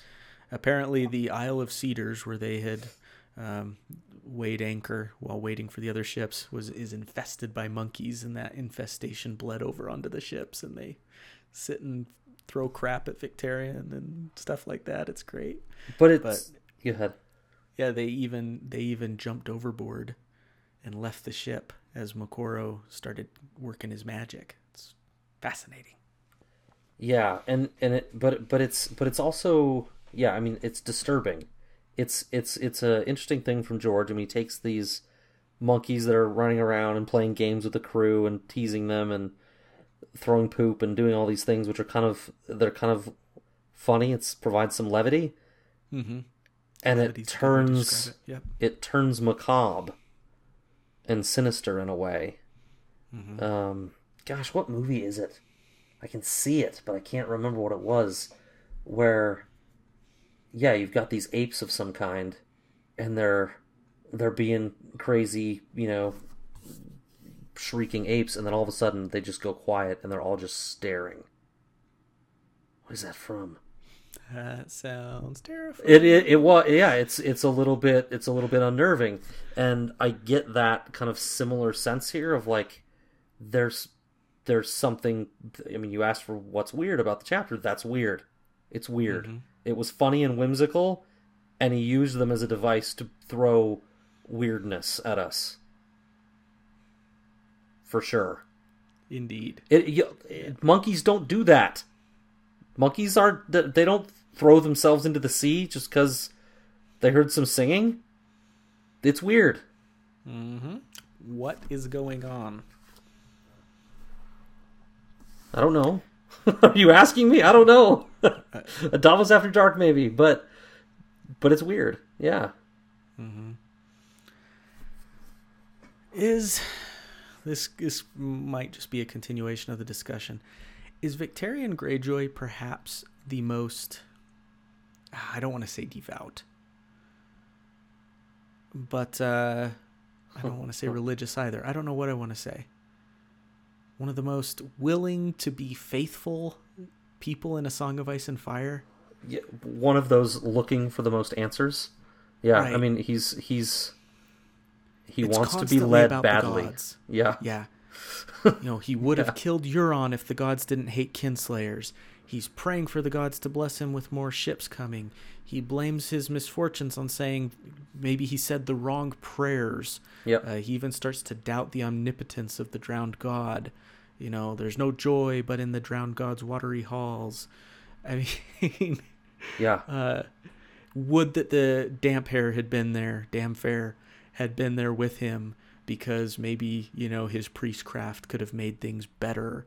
It's just this constant thing. it is uh, just to make a broader statement it is one of the things i think atheists like myself worry the most about with religion Uh-huh. because we've talked about this before i don't have any uh you know like hatred toward religion in general Sure. It's it's extremely empowering for some people. Uh-huh. Just like a just like a lot of things, it can be used in bad ways. It can be misunderstood. It can be, you know, applied poorly. And one of the things us atheists are really afraid of is somebody with power using it really wrongly. Sure. Using religion to, you know, to drive society in certain ways and and people like Victarion not knowing the fucking difference. Mm-hmm. And yeah, he's he's easily he's easily led one direction or another by signs that he can try to attribute to some god and lo and behold, he's now got a new one. And he's going to try to like Greek mythologize the shit out of it somehow cuz he's got this new this new flaming smoking hand that he has to attribute to this new god and how's he going to rectify that and justify that against the drowned god right he's Right. got like what's he going to he's going to he's going to go full on pantheon mode now right like right And yeah, he's gonna go where he thinks the power resides. To return Yeah. back to stuff we've talked about before. Um, you know, he decide. It's interesting. i twice in the chapter, he decide. He says he decided he would slit the dusky woman's throat and toss her in the sea as a sacrifice to the drowned god. Some that somehow though he'd never quite gotten around to it. That's the quote in the book. yeah I just haven't done it. Maybe indicating a bit of a crisis of faith in the drowned god. But then or maybe indicating that he likes the things that she does for him that she does more than the sacrifice. Yeah. Yeah. He's willing to do what needs to be done as long as it favors him. How often do we see that in, in religion? well in Um, well in humanity In humanity, yeah. We are talking about my my brother-in-law and I were talking about someone who describes themselves as a buffet Mormon. They pick and choose what they want to do, what's convenient to them. And that person completely they coined the term. They recognize themselves as that. And they, they call themselves a buffet Mormon. They do what they want to do. the stuff that's convenient. Um, but then, of course, he's happy after he sees this sign of Moqorro and he gets his hand back. He's more than happy to slice the throat of the maester, who Yeah. he already hated anyways, yeah right and throw him in the sea as a sacrifice to the to Yeah. this new red god, right? yeah You know, so Yeah. Uh, there's a lot more to, to unpack here a little bit so i want to oh, stay with go it on and on. I want to stay with it for a minute though. So, so we again, it's something I continue to bring up. Power with R'hllor. We've seen it over and over and over again. I mean, a fucking fire hand. He's made a fire hand of some like some sort of black smoking hand. Mm-hmm. It's magic. It's he's powerful. This is real, real religious power. R'hllor is a functional god of some kind and this is just more evidence. We talk about Is- Mel's tricks and parlorness and all this stuff, but this is real, right? Mm-hmm. Or is this just. It's funny that you're arguing on the side of religion and I'm countering. Or is this just magic, non religious, that hmm. these guys are practicing and they themselves label are it. interpreting as, as validation of their faith or something like that? Or attributing it to a god? It's Maybe. fascinating. Maybe, but what's the difference? It's a chicken and egg thing, right? It really is. I mean, if if you believe that's where you're getting your power from, and you couldn't do it without that belief, then aren't you really, aren't you really getting it from your faith? I, it's, it's, you know what I mean? It's a little bit of a chicken or egg thing. Yep. Yep. But yeah, I, I get what you mean though. Like maybe they're they all think they're sacrificing to this god when really they've just stumbled upon some magic. Uh, yeah, I don't know. But I, it feels like it feels like a coincidence. I mean, we've seen it with Thoros, we've seen it with Mel, we've seen it with Moqorro. It's a pattern. Yeah, it, I mean the the the faith of R'hllor has certainly, uh, as an organization, has certainly stumbled upon something, or, or figured out over the generations Yeah. So some uh, interesting things. the last thing I want to say with this on this kind of general theme here is, and obviously jump in wherever you want to, but, uh, well, what do we remember about Mirri Maz Duur? Mm, yes. What I mean, Was she I bef- before we as knew about R'hllor? Was she an agent of R'hllor? We don't know that We don't know it. Mm-hmm. That's why I asked what we remember about her. Does it fit? because it's because the wailing, it's the wailing. It's that one word is all that does it for me. yeah the, The- being in the tent and, and all of that stuff. It just felt The very, same. very much the same. I agree. Yeah, Um, but unfortunately, we just didn't learn enough about her. right. Well, we knew she she got taught her magics in Asshai, right? And so did Melisandre. Yep. Uh, so when she was taken, she was uh, she was working in the, the temples of the Lhazareen, so they had their their own religion, the Great Shepherd, or, or I believe it's called. But she had been trained in But Asshai, Asshai, right? She yeah, so she'd been Ass to. Asshai. She'd learned the uh, you know shadow binding and stuff like that. Right. Yeah, she'd even learned some things from Maester Marwyn, Yeah. if I'm not mistaken. But it's I guess uh, so. I just saw some parallels. So it, it, he, It so totally, he totally. says, It if not so Sari, like who? Right with with the blade and the poisoning and how it's being mistreated. Um, the administration. Yeah, Yeah. reminds us of Drogo. Drogo, exactly. That that somebody is got the you know she mistreated the wound, or maybe he didn't follow her directions. Maybe it's a little of both. So like it's somebody on the inside. Then we get this high wailing song of Moqorro like fixing it, right? Yep. Which reminds us of Mirri, but Mirri didn't fix Drogo. I don't know. It- More on that later. okay, more on that later. But it's very unnerving. yeah. Also interesting in that it's the only time that I can think of, and maybe I just wasn't paying attention, where we're we're reading a POV, but Germ steps out of that POV. Yes. Um, I looked up the title and they call it omniscient narrator. Uh huh. They have an omniscient narrator take over. Wasn't Yeah. that fascinating? Yeah, I noticed it too. I was like, this is weird. It reads differently. a whole paragraph where Victarion goes in is stays in his cabin with Moqorro Yep.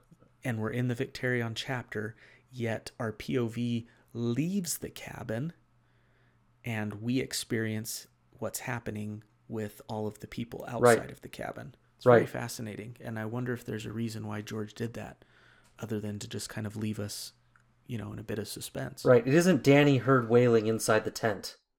It was, and these characters heard wailing inside the. It's Wolf One Ear and Right. Longwater Pike and anyone outside of the cabin. right. It have. So did you look like if we gotten that before? It felt weird immediately. I was like, "Whoa, this is different." Yeah, not that I could find. And And Khalasar, if you know of any other instances where George takes us out of the POV, let us know. it means. I feel like it means something. Mm-hmm. I don't know what. That's not what we do here Khalasar. We don't answer the tough questions. We just ask them. And then we make fart jokes. or something. we giggle after saying the word taint. Yeah. Yeah. Uh, okay. We spent a lot of time on that. You got other stuff for this chapter? Um, nope. Let's see. I don't believe I do. Uh, got uh, Jaime and Ilyn parallel with Vic and the Dusky Woman, the no tongue treatment thing. Being able to just chat, Yeah, chatty Cathy. yeah. And what does it mean? And there's always that worry, yeah, that they're not Um, as silent as they seem. Yeah, I think that's I think that's pretty much all I got. A lot of brooding in this episode, right? Yeah. Oh my gosh, Jon Connington, Barristan Selmy, Victarion Greyjoy. Good Yeah. night. So here's the uh, Hand of Fire from the episode title. Yes. Smoking, crackling. Yeah. Uh, I think we're ready to move on, unless you got anything else. Nope. Go to Tyrion. Let's do it. Oh, back to old Tyrion. Cripples and bastards and broken things, but the power of the mind can give you wings. Drinking and japing and yeah, ladies. Tyrion Lannister or imp if you please. So, guys, Tyrion's enormous master, Yezzan, has contracted the Pale Mare. he's only mostly dead is about as far as the comparisons between Yezzan zo Qaggaz and Westley My Love go. Uh, the healer, well aware of the symptoms and pervasiveness of the pale mare, the bloody flux, decides there's nothing more he can do and hightails it out of there, leaving Tyrion Penny and Yezzan's other treasures to care for their dying master as best they can. Uh, I will, I will gloss over the details of the bowel movements and such. Tyrion doubts his master lasts another day. Um, feeling somewhat sorry for the master, who he's found to be fairly decent to his chattels, but also more importantly, sensing an opportunity, Tyrion, along with Penny, offers to go get fresh water for their master. As they do, I will throw this in here Tyrion reflects on Nurse, who's kind of the overseer of all the slaves, if you'll remember who had contracted the pale mare himself and who Tyrion had attended to in his final moments, even serving him a helping of dog tail soup with slivers of mushrooms in the broth to ease his passing. Mm, nutritious. Hmm, dog tail and mushrooms. Tyrion and Penny pick up the beaten shell of the man known as Jorah Mormont under the pretense of needing help carrying all the water, and away they go through the mare infested Yunkish camp, uh, their tinkling golden bells offering protection from those who know better than to mess with the property of Yezzan zo Qaggaz, at least while Yezzan still lives. Arriving at one of the few wells around Meereen and finding the waiting line over a mile long, Tyrion, Penny, and Jorah wait. And as with the office water cooler, the well is the place to hear all the new gossip, which yet focuses on the events of Daznak's pit. Some say that uh, in those events, the queen hopped on the murderous dragon's back and flew away, never to be seen again. Others say that she did indeed hop on the dragon's back, but fell off uh, and died in a gutter. Tyrion interjects that if so, no body was found. He was there, he would know. He then reflects on the events of that day, of seeing Daenerys from a distance, of recognizing Barristan Selmy at her side, and wondering how he would receive Tyrion. Uh, spoiler alert Tyrion does not think that would go well. Uh, he reflects on how they hadn't seen the dragon attack, as Nurse had chained them up and kept them below to prevent an escape.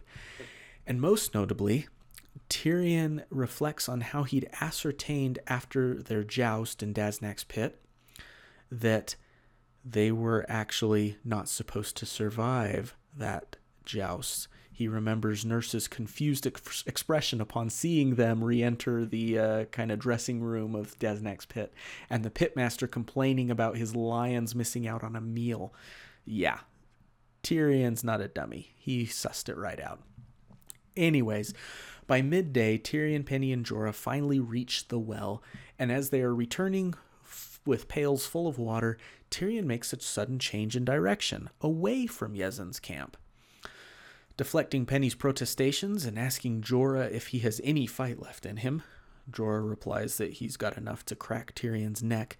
Uh, Tyrion carries on, and Jorah, it's Jorah that recognizes that they are making their way to the tents of the Second Son's sellsword company. Jorah cautions against trusting Brown Ben Plumm to help them, but Tyrion, after going a few rounds of cyvasse with him a chapter or two back, observes that Plumm prefers to react to opportunities and to keep his options open. So they arrive at camp and are recognized by one of Plumm's sergeants as the two dwarves that Brown Ben had attempted to buy at the slave auction, and thus they are brought before the sellsword commander. Tyrion knows that Ben recognizes him for who he actually is, and Tyrion reminds him that House Plumm is sworn to Casterly Rock in Westeros. He suggests that harboring Tyrion, even with Tyrion being another master's property, would be a risk worth taking for Plumm and the Second Sons. He, of course, deflects Plumm's suggestion that they simply return Tyrion to Cersei, dead or alive, and take the reward. Uh, Tyrion, of course, offers greater bounties to keep him alive and out of harm's way. Ask Shagga, he suggests, or Bronn or Timett, men who prospered greatly in Tyrion's service. Uh, and with this, he knows he's sufficiently caught Brown Ben Plumm's attention, and Tyrion settles in for negotiations. And that is the end of that little ditty of a chapter about Tyrion Lannister. Yeah, not not maybe like the most exciting chapter. A little few pieces of intrigue in there though. Yeah, moved Tyrion along. Right. Uh, got him out of Yezzan's, uh, out from under Yezzan's thumb and onto a new adventure. Yeah. Um, it's fun to see what I what I like about getting further along in these books is is all these characters who've been separated for so long all of a sudden entering into each other's atmosphere, right? Huh. You've got Brown Ben Plumm, who is of course we know from Dany chapters, and is now here with Tyrion. And how's that going to work out?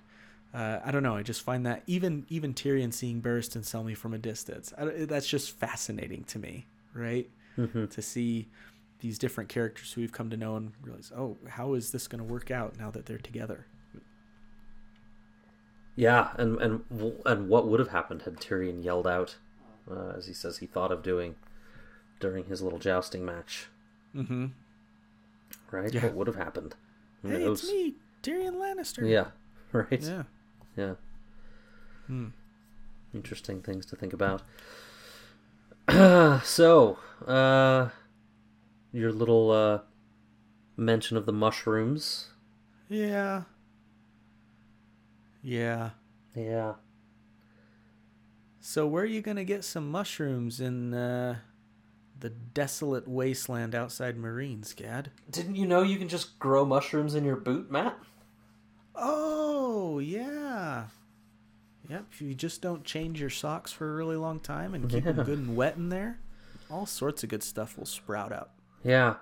Uh, it's interesting. I, you know, I'm, I'm sure he didn't use all of them, um, but those he'd kind of been holding on to those as a as a means of suicide.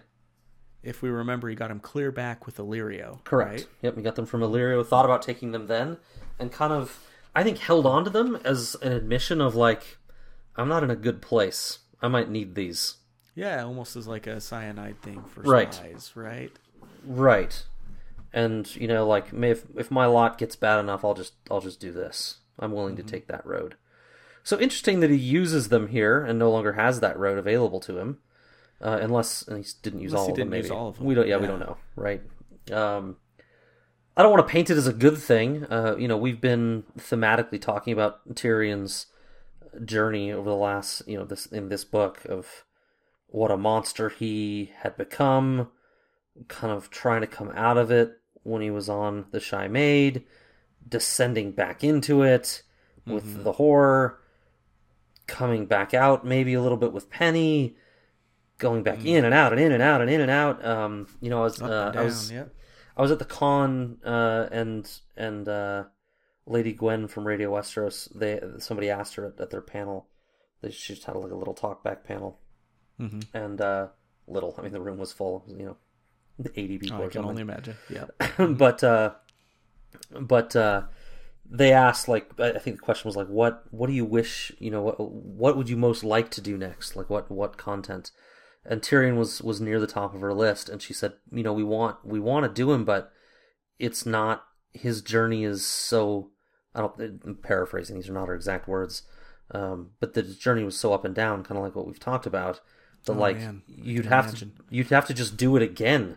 They'd have to just do another if they recorded now an episode about Tyrion. They just have to do it again when the next book came out because you don't know where he's going. It's it's not a trajectory that can be mapped, and uh, I thought it, was I, that I'm, I'm. Not doing a, a good job with her with what she actually said, but that's kind of the flavor of it, and it just it, it painted it painted exactly the way I feel about Tyrion. It's just like what's where's he gonna land? Because this thing it's on the edge of a knife, man. It could go either way, and um, yeah, I agree. Yeah. and and this point, you know, he's murdering somebody here, right? Which is not good. Um, you know, and then later in the chapter, he says, uh, you know, maybe he should have let Jorah get bought by somebody else. It might have been a kinder fate than this. Uh, You know, expressing some real humanity. Uh, so it's just these little blips on his journey, just kind of fighting That's for his been, soul, right? Yeah. right? Yeah. Little data points of, you know, where's he going to land? We don't know. It's interesting. It's fascinating. Yeah, and, and people have said like you guys are giving Tyrion way too much credit. I don't feel like we are. They're blips. Yeah. And I think that's fascinating that we're even having these conversations and they're a testament to how well written of a character he is. Um, I, I feel like we have uh, well I don't know maybe, maybe we're maybe we go easy on him he is a he is a favorite of mine not because he's good but just because he's fascinating um, it's the But- way I am with Jaime. right right similar and I, I I think we've been very hard on him with the choices he's made. Um, I, I, I don't know I feel like we have but um, but but they're not a, a man's journey is not done until it's done. And Tyrion has shown these blips in both directions, and that's what makes it fascinating. Yeah, the mushrooms were fascinating to me on a number of levels. On one, you mentioned, you know, he's kind of keeping them as a boot in his boot as a constant reminder that he can end things for himself if he needs to, and that he's in that frame of mind is is is sad. Um, but at the same time, maybe we can see where he's coming from a little bit. So this thematically, him using those mushrooms is almost a way of him saying, "I'm over that. I choose life." Right. That's what I was trying to say earlier. I just didn't do a good job. No, you did. It's encouraging to see something like that. Then on the other hand, it's like, this is bad of me to say and dark of me to say, but dude, Nurse already had the pale mare. He was gonna die. Why are you gonna waste your mushrooms on that guy? you could have used it. You don't want to keep those for something like when it matters. Like, like use it on a real bad guy. This guy's on his way out anyways. Maybe he, and again, maybe he didn't use it all, but maybe he felt like I have to be the one taking care of this guy. I don't want to get it. I'm just gonna kill him, so I don't have to. So it it it lowers my chances of catching it myself. It does do that. Yeah, that's a good point. And it also gives him the opportunity to remove Nurse and thereby hopefully hasten his own escape. Right. Yeah. Because if Move the timeline up a day. Right. Yep. Yeah. You know, Yezzan dying is one thing, but if Nurse had somehow pulled through, and Tyrion admits that no one pulls through, but uh, you know he's still in trouble if Nurse is still around. Yeah. Uh, and then he he utters that fascinating line when he gives him the mushrooms and and he says a Lannister always pays his debts. What did you take from that? Did you take anything? What debt is he paying? To nurse. Yeah, the fact that Nurse expected him to die. Uh oh yeah, I was confused by that. treated him. Yeah, I, yeah, I guess I just thought of the way he had treated him, but we don't get Mm-hmm. much about that. I mean, the other the others say he's the only uh, he's the only uh, I forget the language bad guy there, right? So yeah, like they don't I, like him. you can you can draw some conclusions that he mistreats everyone, but Mm-hmm. I, I yeah it, it did it did read a little bit like this was a line that made sense, and then George made an edit that pulled out the thing that made it make sense. or something because yeah you don't you don't see much interaction right Yeah, yeah. I mean, really you, you, you could argue that he does one good thing for him by buying Jorah, like he like he suggested, right? Which Tyrion manipulated him to do, but still he did it, mm-hmm. right? But you know, Maybe he was he was supposed to die, and Nurse expected him to die, and he didn't die. So there's like a debt that needed to be paid there, and he's being kind of sarcastic about it. Yeah. I guess Uh. maybe he thinks Nurse should have told him what was coming. Maybe Uh huh.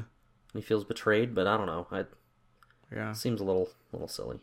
Uh, Yeah, and in the end, though, he kind of, you know, with that, he kind of does him a solid by by offing him quickly rather than letting the pale mare run its course. Run through his yeah, Yeah. run. Gross. Oh, if anyone is not actually reading the chapters along with us, I urge you to go back and read Tyrion 11 and the descriptions of, Shit. yeah, of Yezzan and what he's enduring as the pale mare makes its way through him. What he's enduring and what he's producing. Oh boy, Yeah. boy, does he produce. Yeah. Um. More more little sprinkles of evidence. You know, it seems like these these slaves are ready. There are conversations about the Silver Queen and just kind of little mutterings here and there.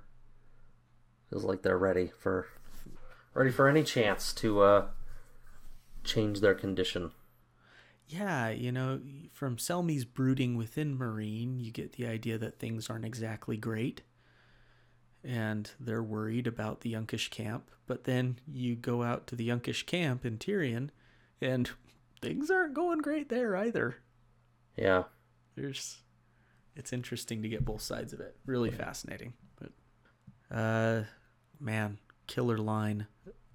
Uh, we've talked a couple about George's well-written lines here. The most insidious thing about bondage was how easy it was to grow accustomed to yeah. it. Yep. And you think about the that came up with the they were in line with the guy at the well who had talked about how being a slave was great. Yeah, he did not want even if- freedom. even if freedom was offered to him, he wouldn't take it, right? Yeah. Because he was treated well by his master and, and everything. And you get stories of that even in the United States history, right? Of Yeah. slaves who were treated well by their masters. Well, But even then, go ahead. wait, yeah, there. Uh, you probably didn't. Uh, maybe you did. Did you see Django Unchained?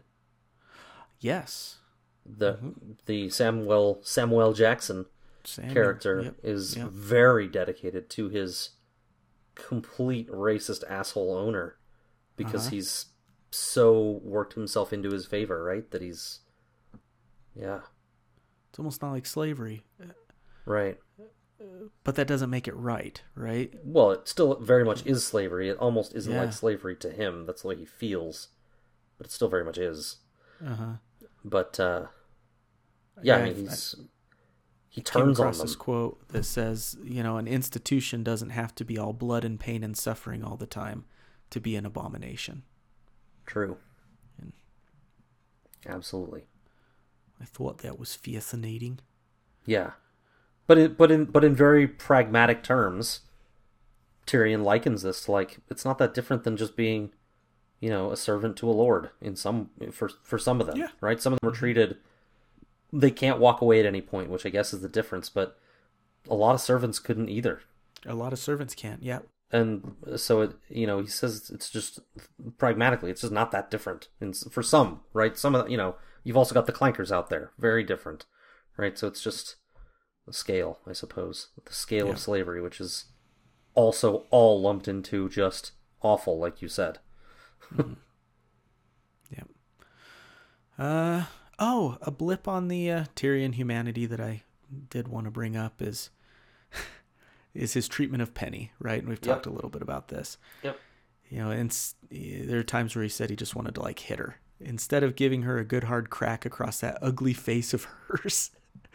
To knock the blinders from her eyes, he would instead find himself squeezing her shoulder or giving her a hug. He says every touch a lie. I have paid her so much false coin that she half thinks she's rich. He's talking about her enduring kind of optimism, right? Yeah, and that's a that's a that's a fascinating line because, uh, rich with what? Rich, rich with friendship, right? She feels she feels like she's found someone she can trust and that likes her, and does he? It's uh, maybe kind of some. That's the thing that I'm getting though is yeah, he's not like fully invested in their friendship and stuff like that. But she's changing him a bit, don't you yeah, think? yeah, a little bit. Like yeah. more than he can even admit. And uh Maybe it's all part of these blips. It is, yeah. I think I've brought this song up on the cast before. It's a song called "What I Think She Sees," but it's a song about this guy who he, you know, his his his partner just she he thinks that she sees so much in him that he doesn't deserve. That she sees way more than he sees in himself. Uh, but in the end, her seeing that makes him want to be that. You know, the the line is, "It ain't me at all to feel so ready." To be what I think she sees.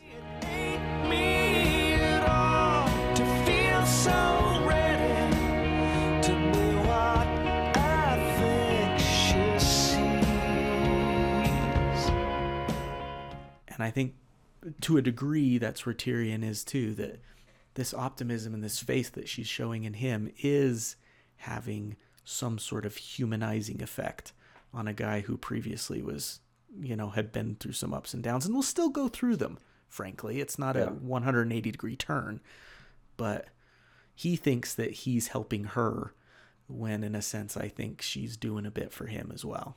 Whether she knows it or not, I don't think she does. Yeah. I mean, to put it dumbly, relationships are fascinating.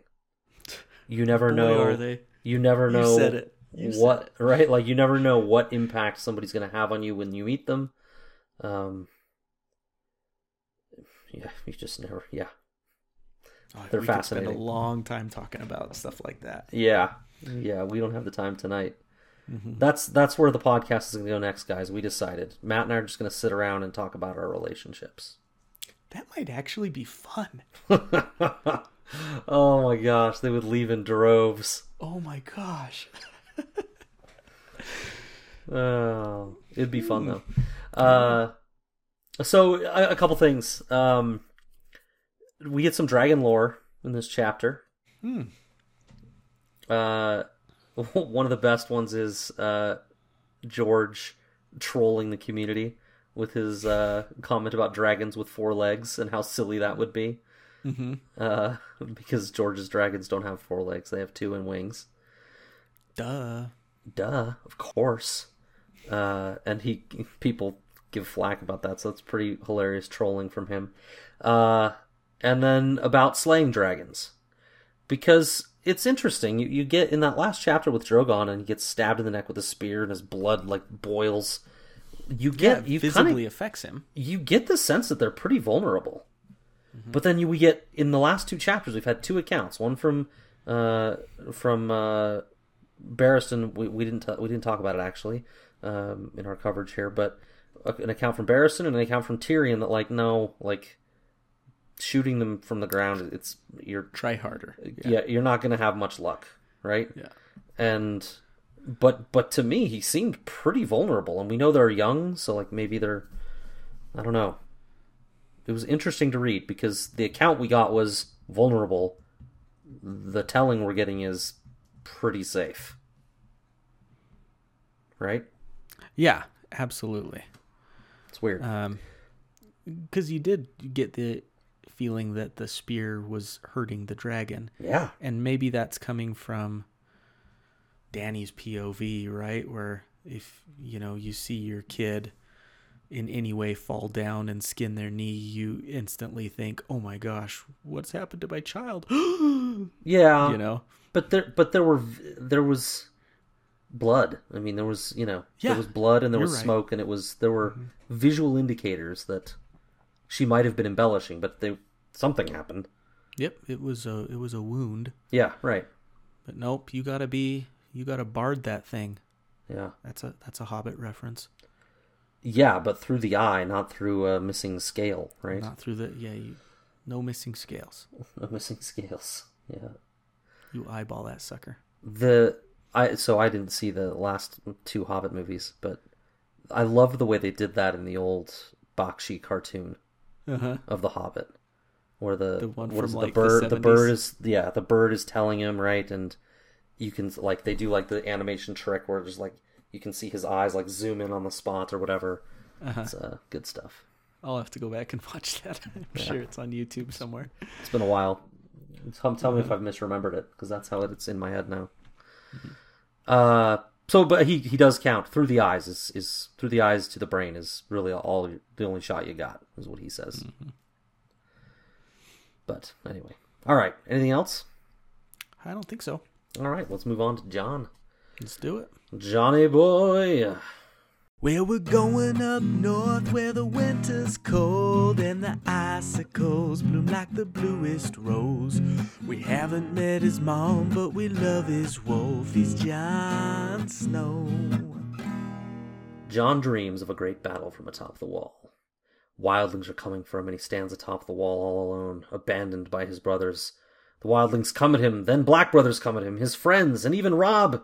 He cuts them all down with his sword in fire, his armor coated in ice. He's awakened by that damn raven poking his chest, just poking all the time. Doesn't hurt you poking the chest like that. Anyway, he gathers his men together and reviews the plan for the day. Simply, let the wildlings through the wall, don't die. To paraphrase Lord of the Rings, This piece stands on the edge of a knife. Stray but a little, and it will fall to the ruin of all. Not just the ruin of the Night's Watch in Jon's mind, but all, like as in the world of men. Anyway, moving on.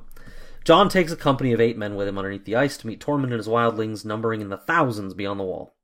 Jon's men are well armed, well armored, and trusty men.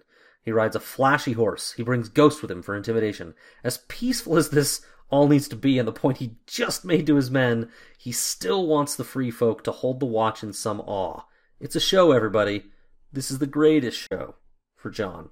He's got to maintain this aura to these people. The hundred pieces of insurance come first, as we mentioned in the previous chapter. Sons of prominent members, uh, sons of all kinds, streaming forward and under the wall, including Tormund's son, who Jon says he will take on as his own squire. Next come around a thousand seasoned warriors, including some spearwives, all armed, one in ten mounted, every one worth six crows, according to Tormund.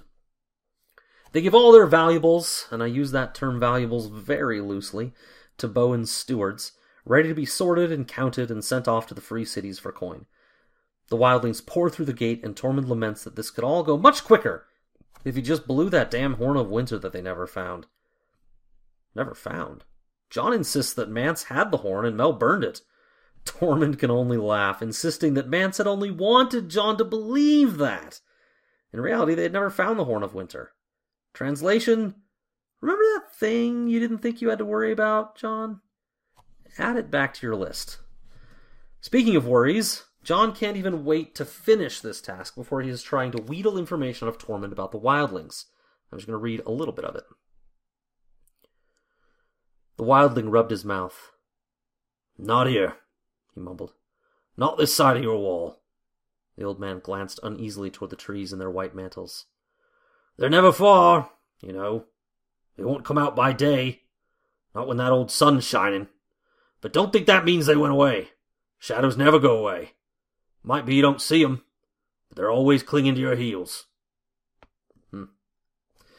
Tormund goes on to indicate that the others never attacked with full force, but they lost outriders all the time. Those that fell behind were consumed. The cold would eat their fires by night, and in the morning they would find men dead, seemingly just dead by the cold, by white mists. How can you fight the cold? Can your sword cut cold? Tormund asks. And Jon remembers Sam's findings about dragon steel, and he really wonders if maybe his sword can cut the cold. On the wildlings come, and on comes the evening. Tensions rise as the daylight starts to dwindle. The free folk eager to get beyond the beyond the wall, afraid to be out here at night, but they make it. Tormund's rearguard burns the impromptu village they left behind, including the bodies of those that won't wake up. And this rearguard includes Borroq and his boar, a giant thing bigger than Ghost with tusks like swords. Suffice to say, the boar and Ghost don't see eye to eye on run of the mill issues. They need to be restrained from, like, murdering each other. Straight on animal murder. Borroq himself seems okay to me, calls Jon brother and heads underneath the wall, assuring Jon that he should seal up the gate. They are coming. Bowen has the count 3,119 wildlings, around 3,000 of which will stay at Castle Black, though Jon will be apportioning them out to different castles over time. Jon retires to his quarters at Donal's Old Forge, seeing grown wildlings at play. Men who have rarely even considered play due to the danger of their day to day lives are here now, throwing snowballs at one another mere hours after having the safety of the wall at their backs. We don't really get any emotion from Jon here outside of astonishment, but I'll bet it felt pretty good inside for him to see that. There's a letter waiting for him. It's not good. The mission to Hardhome is foundering. Five of the ships are gone or sunk. The wildlings don't trust the Black Brothers. There are dead things in the wood, dead things in the water. The wildlings eat their own dead and won't go with them. Pyke needs help. To Jon, this signals the beginning of his war. And that's the end of the chapter. Oh boy. Yeah, a lot of this chapter's kind of uh, a lot of counting, just uh, a lot of descriptions of people that went underneath the wall that kind of just could leave behind. But uh, no, Khalasar, lots of different types of wildlings went under that wall. That's like a summary for half the chapter. Yeah, it's fascinating to different names, different people. I Yeah. imagine the first time I read that chapter, I don't remember, but I was probably bored out of my mind. Yeah. This guy, upon that read through, guy. it's super fascinating. Yeah. You know, you hear this about this woods witch named Morna who has a weirwood mask, Mm-hmm. and then you got this Jarek or Garrett Kingsblood guy who can apparently trace his lineage back to Raymun Redbeard. It's just cool world building. It is. It is. Uh, Tormund describes the others as shadows with teeth. And it reminded me of this. Cold, said Renly in a small, puzzled voice. A heartbeat before the steel of his gorget, gorget parted like cheesecloth beneath the shadow of a blade that was not there.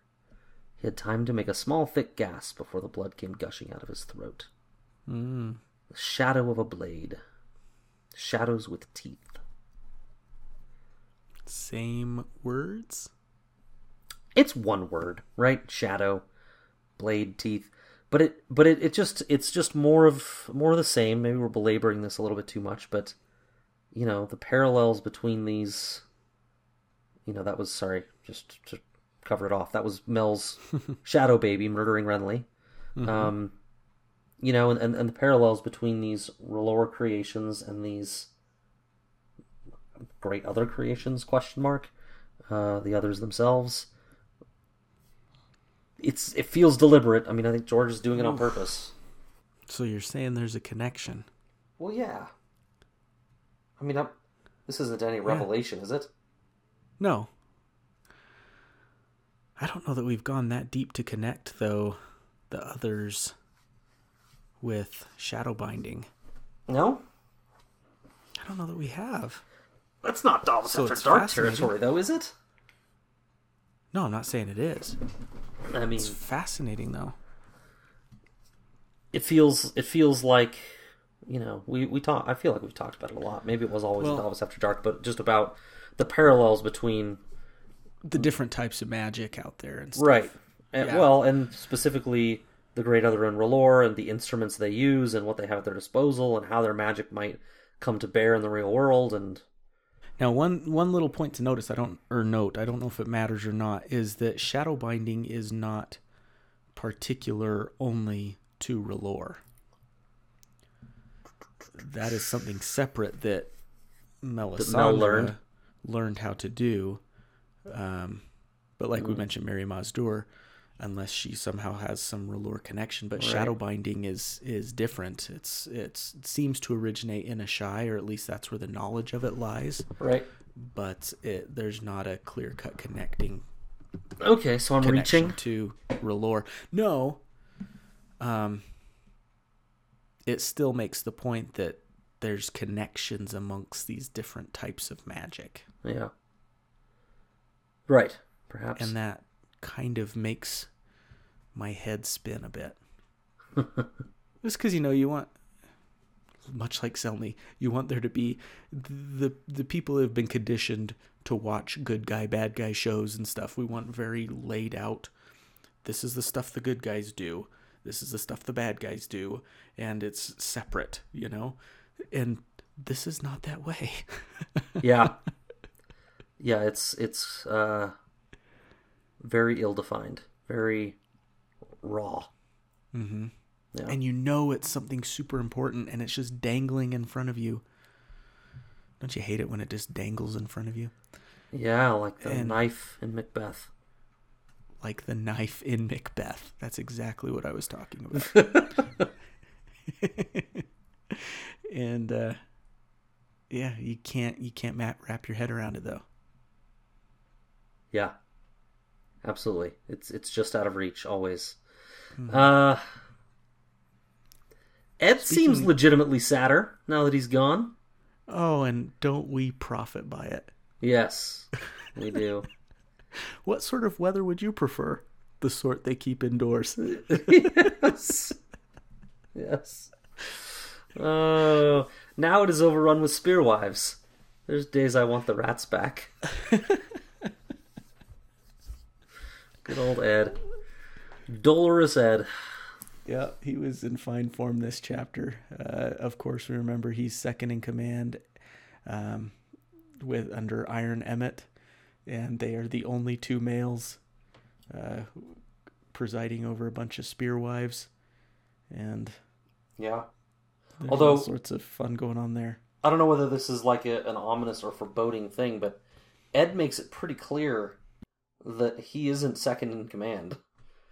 Like some other, I can't remember the spearwife's name, but there's some other spearwife that is, you know, doing most doing most of the commanding, other than other than uh, you just said his name. What was it? Iron Emmett. Emmett. Yeah. Yeah, he. what does he say? That uh, I'll he's like, it. is is is is Iron Emmett on top of things at Greyguard? And he's like, no, mostly he's on top of Black Maris. That's the lady's name, the spearwife's name. yes.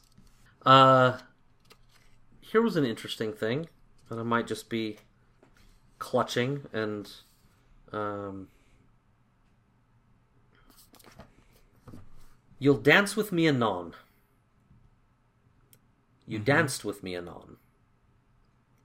Do you remember? Do you remember who said you danced with me anon?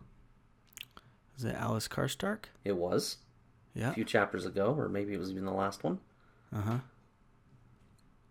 The snowflakes talk to Jon, as if saying, You'll dance with me anon. Mm-hmm. I searched for ice and fired dance and anon. Okay. These are the only two instances where those things come together. Maybe it means nothing. I don't know what it would mean if it means something. But it just the line I remembered that phrase from Alys and Right. So was such a strange anon. right. Yeah.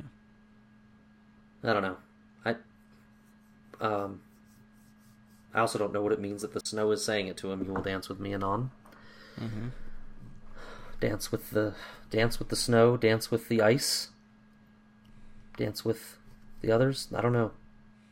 Right. Lots of dancing for Jon. He doesn't seem the dancing sort. This dream of Jon's is probably just all Davos After Dark material, right? Sure. Yeah, probably. I don't think I marked it to talk about, but if you if you like if you Oh, like to, you we can. We can just dive right into it. Do you have? I thought you did. Oh, maybe I did. Did I? Uh, oh, the stuff about being armored in black ice with. Oh yeah, I did. Yeah, yeah, yeah. That yes. part. Yes, that part. Yeah. So okay, that'll bleed into it then. right. We're good. Um. Okay, so, uh, some some fun stuff going on beyond the wall. Jon says that one of the items turned in at the wall, one of the treasures. Did you catch it? An ivory phallus. you know, I will admit, uh, Did you miss that one? I'm I I missed it. I, I the only the only item I remember was the mammoth made of hair. The toy made of Yes. actual mammoth hair. Yeah. Yes. Oh Uh, no, there's more toys that were thrown in there, including an ivory phallus. So I I admit that I when it comes to like lists of things being given or whatever, it's Do you start pretty- to skim? I skim. I, I sometimes have a propensity to do that too until I see anything starting with foul. And ending Suddenly is. my attention is grabbed. Suddenly you are erect. So an ivory phallus, I'm sure that'll be a Chekhov's gun or a Chekhov's dildo Right. on the A Chekhov's instrument. uh I, I had a thought. Probably uh, moving on. Um, probably probably nothing, but I'll bring it up to you because you humor my little thoughts sometimes. Uh, actually, you do all the time. Thank a you. lot. Yeah. Yeah. So someone this one of the treasures was a broken sword with three sapphires in the hilt, Mm. and uh, I only remember this because I went back and read Game of Thrones prologue as I was trying to get a handle on the others. Um, and Waymar Royce's sword is described as, as a blade with that had jewels that glittered in its hilt. Ah, thought, how cool! And it was broken by the others when remember they sliced through it with Yep. their other blade. yep. How cool would it. that be? I mean, I don't think it means anything if it did. I don't think it's it has any sort of significance. But how cool would that be if George just like threw that in there that someone found Waymar Royce's sword? Yeah, that's, that would be cool. I don't know. Little throwback. That's it. Uh, dead things in the water. Scary. Dead things in the water. Matt, imagine you're writing a letter to somebody, trying to get them. I, now, I realize we're reading books here, and that George has to keep it interesting and keep it intriguing. But imagine you're writing a letter to someone and you really want them to come help you. Why are we being vague like this? Dead things, Mikey. Dead things. dead things in the water. Like skeletons or like So like Fish? fish. Yeah. Like, Like do you what- see like- dead fish float up. help me out, Pike. Yeah. Or do you have like something whited in the water? Yeah, I my my brain immediately went to Pirates of the Caribbean. Yes, of dead of whites walking on the seafloor. Right. And Yeah, too. Patchface says things like the dead on the floor of the seafloor, doesn't he? Yeah. Yeah. But anyway, I, it just feels like and Pike is a man of few words. Mm-hmm. But you know, maybe the Maester should have elaborated a little bit. you know, like give Jon some information. The Maester's like, no, you mentioned this dead thing thing, and I, I wrote that down, yeah. but I wonder if maybe we should. Yeah. And Pike's right. like, nope, just send it. just take some poetic license here, man. People are dying. That's what Cotter Pike said. Yes. and there it went. But that's just a weird mission, man. Because Cotter It- Pike doesn't want to do it. It's it seems hopeless. He- Here's here's my problem. How long has he been there? I don't know. Cotter Pike. Yeah, I mean a little while, a few weeks maybe, a few days. No idea. Don't we don't know, but we know how long it took to do the Great Ranging Beyond the Wall, and we know that Hardhome is fuck all away from Castle Black. It's far. Clear up there. It's far. I mean, it's not close. Mm-hmm. I'm looking now at the the map. I mean, it's It's up there. it is roughly maybe one and a half. Well, it's maybe about the same distance as the Fist of the First Men, a little Hmm. bit further from the from from uh, where they are at the wall.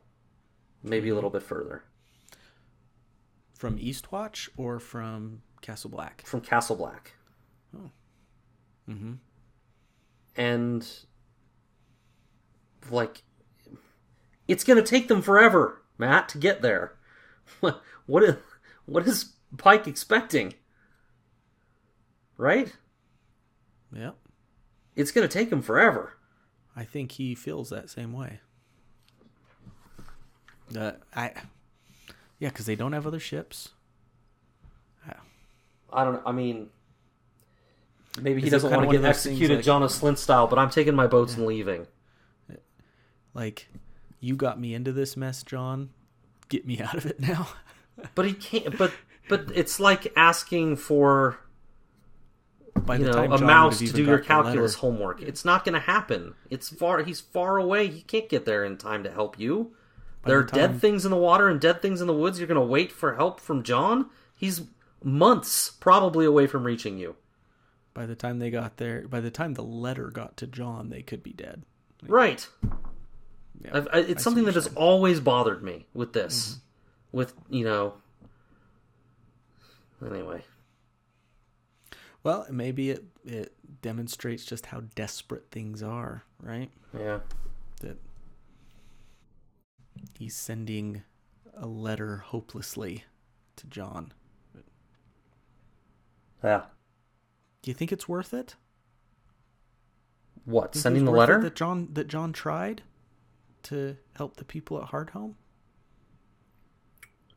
We talked about this a little bit last episode. I mean, what Jon thinks is thousands of whites. That's that's what he thinks. He knows he killed two of them, right? He knows how hard it was. He thinks thousands of them? We got to get as many as we can on the other side of the wall, just like he's doing with Tormund's people, right? So what he's what he's doing is not misguided. But there's times when I guess when you cut your losses, I mean, I don't know how many. I can't remember how Take many she chances? has. Yeah, I How, I can't remember how many people she has, but like at some point, it's not worth It's risking. thousands. Yeah. It's not worth risking. You know, your whole fleet and you know a third or maybe it's a quarter of your forces to go save the. I don't know. It feels. It feels wrong. I guess. I don't know. I get why he did it. It feels wrong though. Yeah. And that's that's why Jon Snow is so freaking interesting to me. It really is. No child left behind. No wildling Yeah. left behind. Yeah. But no, Emmett Emmett, poor Quentin, uh, put it up, put it this way in, in a little thing I was reading on his, on his website. Um, he talks about how when people say that Jon Snow is too tropey, he mentions that part of that is realizing that instead of George taking Jon Snow and giving him one trope, he gives him several tropes of the hero, the hero trope, several qualities of the hero trope, and then he makes those qualities fight each other. He puts them in conflict with each mm. other. And so when you say Jon, when people say Jon Snow's tropey, yeah, but in a different way. You have competing tropes going against each other. And that to me, when Emmett said that, I was like, oh, the clouds have parted. Yes, that's what I've been trying to say.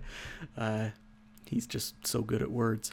Um, Words. and it's it's so Words. fascin- fascinating just that drama of a single character and the conflict he has constantly with himself. Uh, it's really well demonstrated in his dream, which of course we'll get to talking about. But yeah. very cool. In Very fact, let's do that. Time for Davos After Dark, everyone. Just, just go right into it. Let's go right into it. Thanks everybody for joining us. It's time to enter the realm of book spoilers. We're going to go into Davos After Dark, so leave us now if you don't want to get here. spoiled on the last five chapters of this book or whatever the hell it is that we have left. It's not many, man. It's oh, three man. episodes, I think.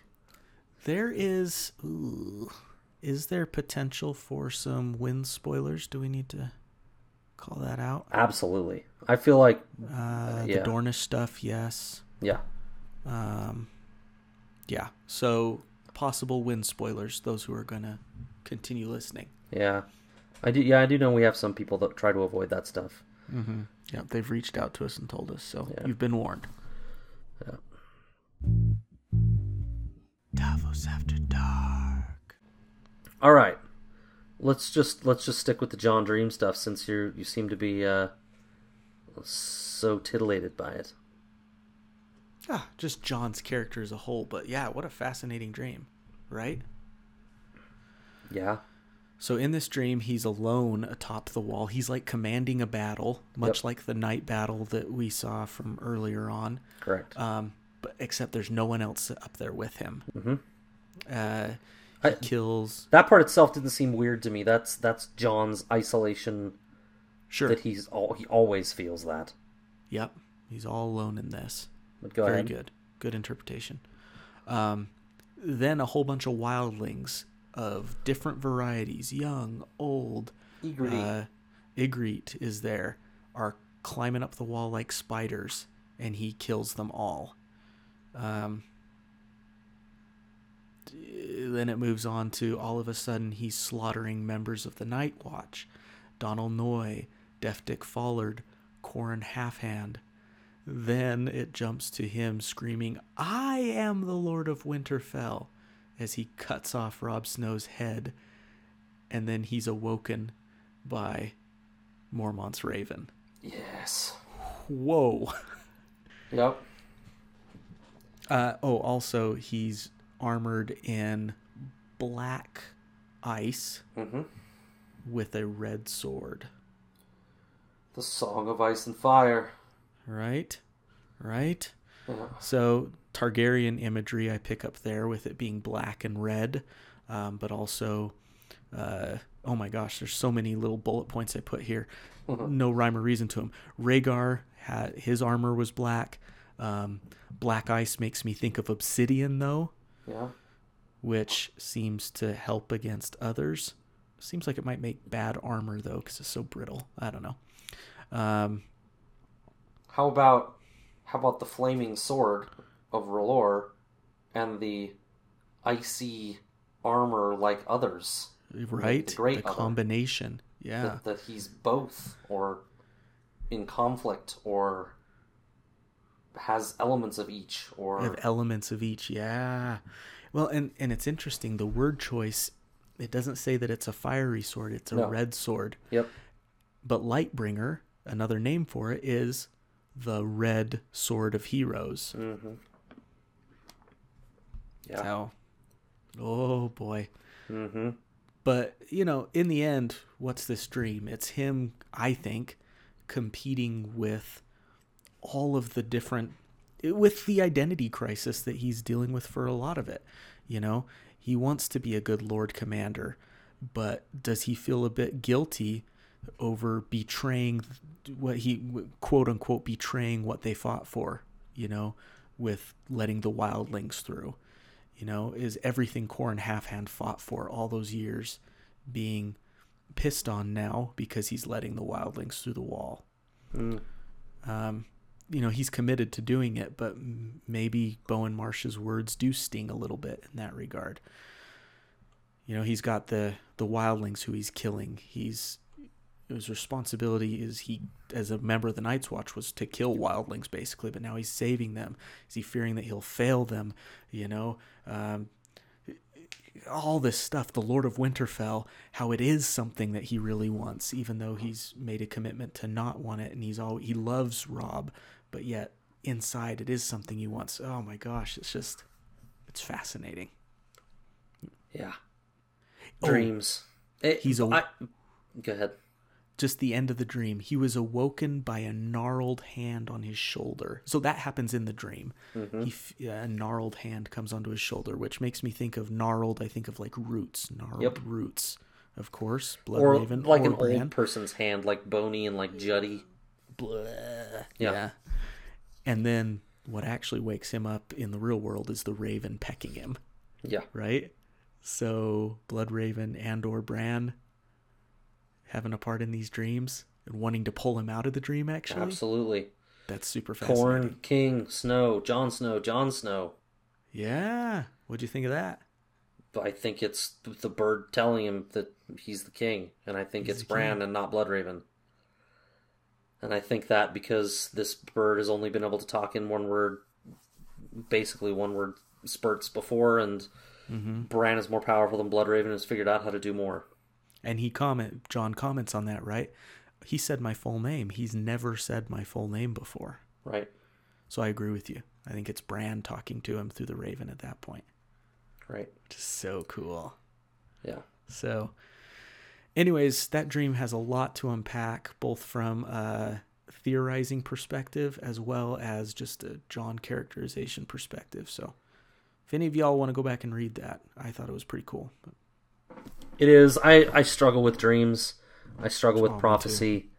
Um, it's it's yeoman's work filtering through what means stuff and what doesn't. And Mm-hmm. frankly, as a fan of the series, I'm more apt to just like let it come to me than try to figure it out. and that I guess makes me a bad analyst for our podcast. But not at all. there's just so much in there. It, you could take it so many ways, fine. like like your bullet points indicate, right? Mm-hmm. Well, that's one thing I loved about about Brooke. I loved many things about Brooke, but one of the things I really loved about her was you and I would jump down these rabbit holes when it was the three of us, right? And Brooke would readily admit, "You know what? I'm just a fan of this series. I just want to let it happen to me. Let it I just happen, want to experience it in real time. Yeah. I, you know, people like to theorize, and that's fine. But that just wasn't her. She wanted to just be a fan and let it happen. And there's something I think liberating in that, and Yeah. definitely nothing wrong with it. There's nothing Yeah. wrong with theorizing either, but you know, let Yeah, each other and- be what kind of fan you want to be. And perhaps, I mean, I don't think this is a huge secret. Perhaps a little bit of a microcosm as to you know why she left, right? I mean, she said it a little bit, and hinted at it in in the letter that she wrote. You know, like she just wants to love the series, and she didn't have Right. you know the passion for analyzing it anymore and diving to those depths, and and got good honor because one of my biggest fears, you know, was that by you know by having her on this podcast with us that we've ruined this thing that she loved for nearly two decades you know mm-hmm. and, and that she wouldn't even be interested in the books anymore and so good on her for getting out i you know hope she's still planning to read the next one when it comes out Miss her like crazy, but yeah, yeah yeah, be Indeed. the fan you want to be. I know this is yeah, we're veering off dramatically, but you think yeah, be what you want to be, Khalasar. Yeah And don't let anyone tell you that the way that you're a fan of this series is the wrong way. right Anyways, and if you're listening out there brooke we love you oh, to heaven and back, to hell and back. wherever Either way, yeah, either direction. wherever victorians thinks people go to there and back uh, do you want to cover this other thing real quickly? I mean, it's something we've talked about before. It really is, and I don't have a lot to it. Um, but yes, go ahead. just we we talked about it with the Sam chapter. They don't come in force. There's kind of almost like they're shepherding you, kind of nibbling at your heels, keeping the sense of urgency there, but never going in for the final stroke. We've said before, maybe they don't have the numbers to do that. Like maybe the only way they grow new others is through Hoster. We don't know, or uh, Hoster, um, Craster. Craster. Sorry. Yeah. Um, we don't know, right? But for some reason, they don't do that. They're like shepherding them toward the wall again, right? Yeah, if you really wanted to build an army of whites, you could have done it Yes, Others? easily.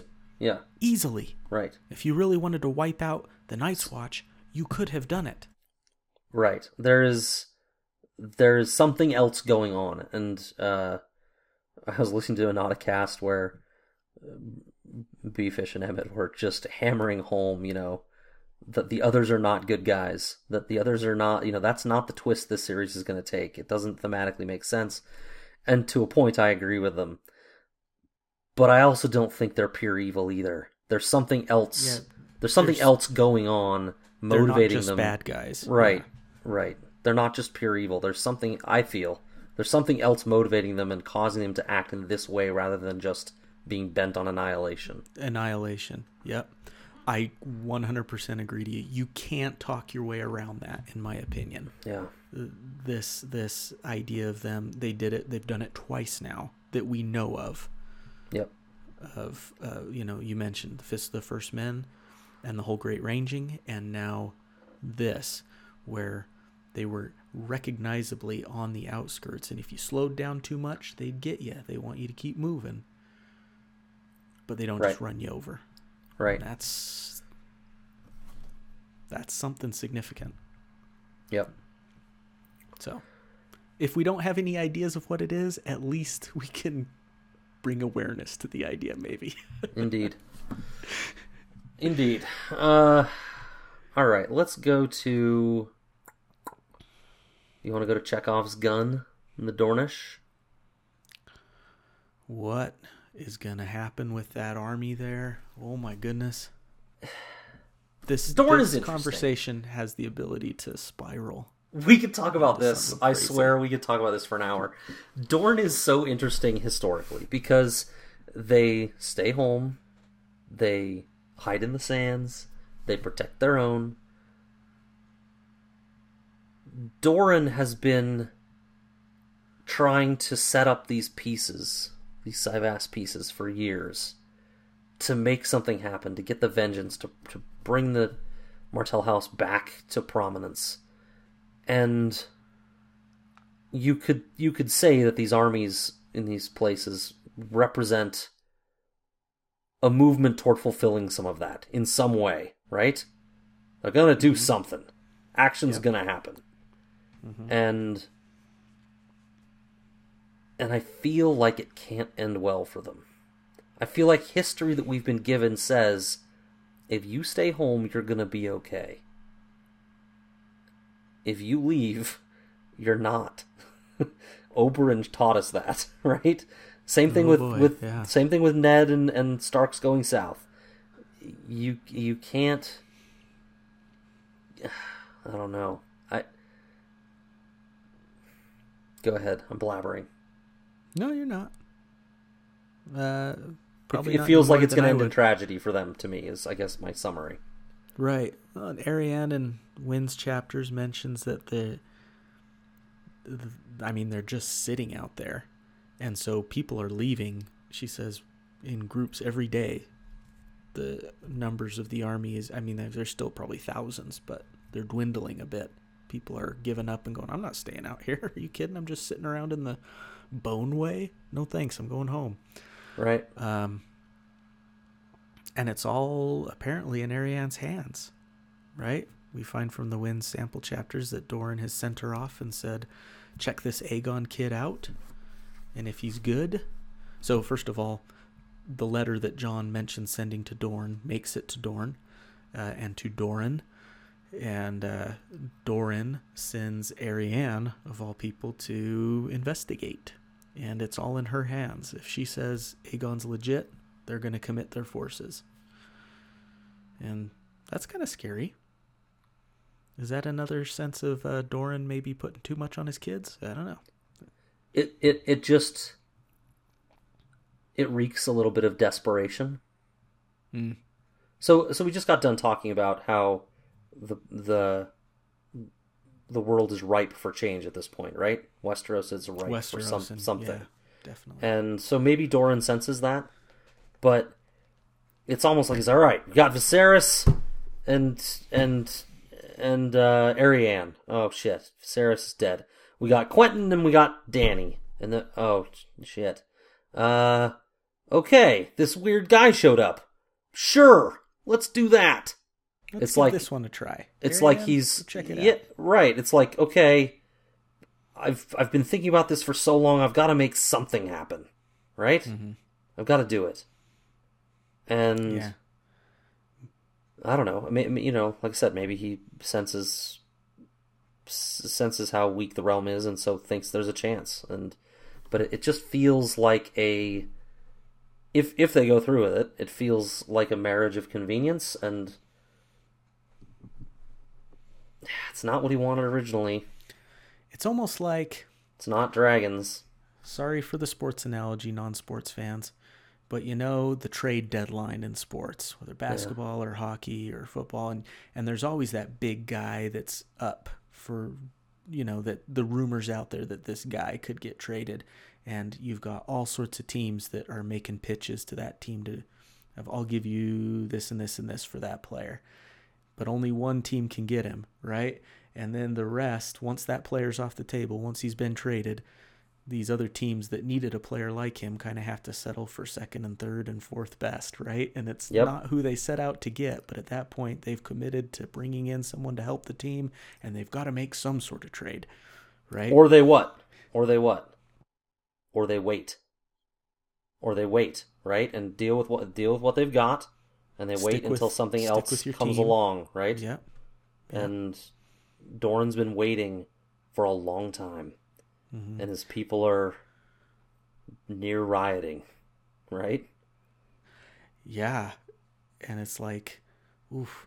I mean, th- my hockey team, the Avalanche, they'd been they'd been terrible for the past couple years, and everyone was saying you got to trade this one guy. He's a he doesn't have a good attitude. He you know he's good, so you can get a good return for him and everything. And the general manager just waited and waited, and people were getting upset, like, you've got to trade him now. And he's like, no, I'm going to wait for the right deal to come along.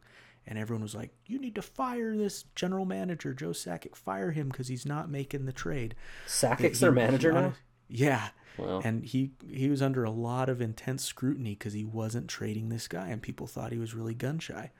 Well, this season, all of a sudden they pull off this trade, and it's this three team trade where they moved just him. He's the only guy they trade, and they got back seven pieces for him Wow. and draft picks and young players, and it's been called one of the best trades in the history of the NHL for the Avalanche. And so, to your point, the waiting game, sometimes you get a lot of pressure and stuff, and outside pressure. I'm sure Doran is feeling that, uh, both from his people and from his own family.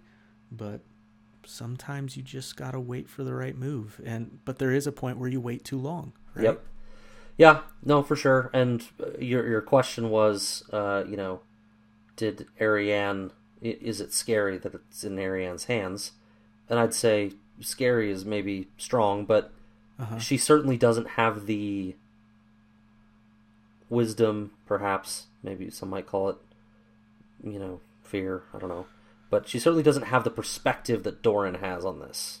Sure. Yeah. And so putting it in her hands is maybe scary isn't the right word, but but it's certainly not.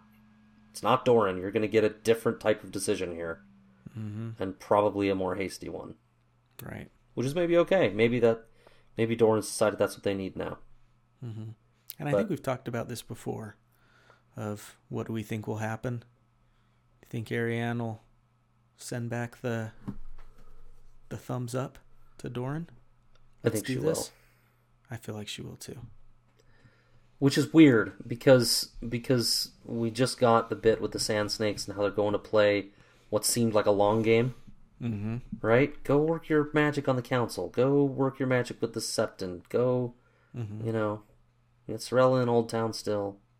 Mm-hmm. Um, I don't know. Feels feels weird. Feels weird, but Yeah. the opportunity came along, and yeah, I think I think they're going to take it. Yeah. Well, uh, in the second Arianne Winds chapter, Haldon does tell her that Storm's End had been taken. Right. Yep. Doesn't say how, but that Aegon had taken Storm's End. Right. And I mean, that's a big deal if true. So Yeah. No, for sure. That would definitely, for me, if I was like, oh, this guy took Storm's End, Yeah. yeah, maybe this is someone that's worth supporting. Right. Yeah, and it doesn't take much. I mean, if if uh, you know if Dorne joins and then the Stormlands join, you know, and then um, you don't know what that does to Stannis, but then you know the Tyrells are certainly no big fans of the Lannisters at the moment. Doing the whole Margaery thing, they flip again. Now all of a sudden you got three of the seven kingdoms. Not half bad. Right? But as we all know, he's going to die in flame from one of Dany's dragons, so it doesn't matter. Sure. Uh, all right, And we have some huge stuff to talk about still. It's getting late, but I don't want to leave without talking about the monkeys Vic, and Vic. Let's let's end it on Vic. Uh huh. Yeah. So, Boy, dig deep, Scab. so let's just start with: Is there more to Victarion than blunt force trauma and message boy for for Euron?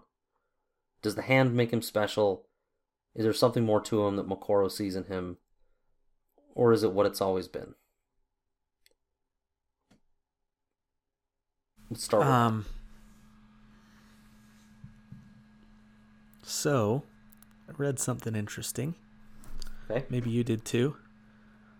About this possibly being Victarion dying in this chapter Mm-hmm. and then coming back. And The wa- the we have- wailing took my brain there. you've got the omniscient narrator. Maybe it, we were pulled out of Victarion's POV because he was dead. And then he came back alive. It's it's interesting that we've got the Iron Suitor this chapter, Mm-hmm. but then his next chapter is titled what? Victarion, isn't it? Victarion 1, much like what happened with Theon. When he Yeah. discovered his identity, he's called the prince. His chapters were called different things throughout, and then his last chapter is called Theon One. Is that the first Victarion chapter we've been given? Uh, in this book, it's the first one called Victarion. He was around in Feast for Crows. But but it was as like the Iron Captain or something, wasn't it? Uh, good question. Let's see. Um, I think you're right. Good observation. Yep. The Iron Captain. Yep. Interesting. And then we finally get one called Victarion One. One. Oh. Yeah. So is it kind of start of of new life? Uh, and maybe it is, and that's cool and all. But still, the question remains that you asked. So what? Right. Right. It, does he? Is he? I I can't even remember now. I, I haven't read the chapter in four years or something. Uh, five probably now. Is he any different in Victarion one? Not really. He's kind of still the same person. Yeah. Which, if you think about it, you know, Beric Dondarrion's kind of was Same, the same yeah. person until he died eighty thousand times. Cat's more Um, vindictive, but pretty much the same too, right? I mean, she's got the same Yeah. things driving her. Yeah, and she's a little different with you Yeah. know you could say that she'd been dead for so long that maybe that did something and all that. Right. But yeah, I mean his hand obviously has some sort of superhuman power. He does kind of the Darth Vader thing in A New Hope where he picks the guy up and chokes him out with the hand and throws him and stuff. And Yeah. but yeah, I the big point is that he's if he is rebirthed, he's kind of rebirthed in the glory of the red god, or I don't know what Melisandre would wax poetic saying, but he's kind of fully bought into Moqorro at Right. that point. Right. But he's still kind of hanging on to the drowned god stuff, but even Moqorro's telling him like you can't do that. He's just a demon of the great other. Moqorro tells him, and Mm. Victarion kind of just takes a stance of, well, as long as I keep seeing power from you, we're good. But Yeah. So, Demon of the Great Other. So, now we get into some. Maybe we're moving into the other point. D- Did you That's have fine. you read have you read PQ's Eldritch Apocalypse stuff? a little bit, yes. I mean, it's it's all uh, by his own admission. From what I've read, it he's like, I don't know exactly how it's going to go down. Right? Like, it could be any combination of ways that this converges on Old Town or whatever. But what you said about he's just a servant of the Great Other, um, you know, and us wondering about Victarion's role. Is it really? Well, okay. So we've got this dusky woman. Soon as Moqorro comes in the room, she hisses at him. Mm-hmm. We got the monkeys. They go nuts over this Moqorro guy. With wailing happens and they jump overboard. Is Euron somehow engaged through these things Right. and sensing what is the enemy of the Great Other, the enemy of, I guess, the Drowned God, if the Drowned God is a servant of the Great Other, Mm-hmm. the enemy of perhaps the Deep Ones, or maybe the Deep Ones are completely unrelated, don't know. Um, or maybe they serve the Drowned. Who knows? As PQ says, who knows, right? All of all how all these things exactly stack, but um, is this chapter like a bit of a wake up call for Euron? Like, oh shit, like enemies. Whoa, whoa, whoa! This is bigger than I thought it was. Right. Yeah, right. Like I had Victarion in my grasp. This priest shows up out of nowhere. He's floating on a piece of board for ten days, Giving him these crazy ideas. and now he's under his control and not mine anymore. And maybe this R'hllor business is tough. Right. I don't know. But then that begs the question of what. Well, it's two big questions, and that's what's hard to wrap your head around. Is first of all, what does Moqorro see in Victarion? You asked that. Uh-huh. What what is what is his purpose in siding with Victarion? Because it's more Vic, Moqorro's super powerful. It is definitely more than what he's letting on. He's using Victarion for something. Yeah. But then what does We'll go back does- to what Moqorro wants. Moqorro wants Dany in control. Thinks Dany is uh, the prince that was pro- or, uh, um, Lightbringer, right? Uh-huh. Or uh, not Light Azor Ahai, right? Yep. So ostensibly he wants to use that tool Victarion. To get to her. uh, yeah, And maybe Victarion has the horn, Dragonbinder. yes, Moqorro recognizes that he has it and that he needs. He doesn't want to blow the horn sent Moqorro he doesn't want to die. dreams. Right, Mak- Yeah. R'hllor sent Moqorro dreams of Victarion and his horn, and said, "You got to go find this guy because he can get you what you need." Which He is can tame the dragons. Azor Ahai as Dany with dragons. Bring it. Game set match on the others. And then maybe Victarion is just dumb and lunky enough that after you've gotten Dany, you can remove Victarion quickly enough. If you need to. Yeah, I mean, if if this rebirth thing is true, and um, it's not something I've looked at much, but if this rebirth thing is true, you know, just thematically, like anything you've birthed, you can kind of control, maybe. Sure. Yeah. I mean, thematically. into him hook, line, and sinker. Right. At this point, it seems like. right. So you know, like he's ironically not seeing the tentacles that are puppeting him around. Those tentacles Yep. have become flames. Uh-huh. and you know now now he's just somebody else's puppet i mean i think i think it, it feels to me the original question i asked was is vic something special i don't think so i think he's still a No. puppet right. uh, he's just somebody else's puppet now and you know even before moqorro takes the strings victarion is already like i'm not his puppet i'm doing my own thing i'm gonna marry her myself you know these things and he's still a puppet i mean if, Yeah. if, if you believe that if you believe that the dusky woman is being skin changed by Euron. by Euron from far away, which I don't know whether I do or not.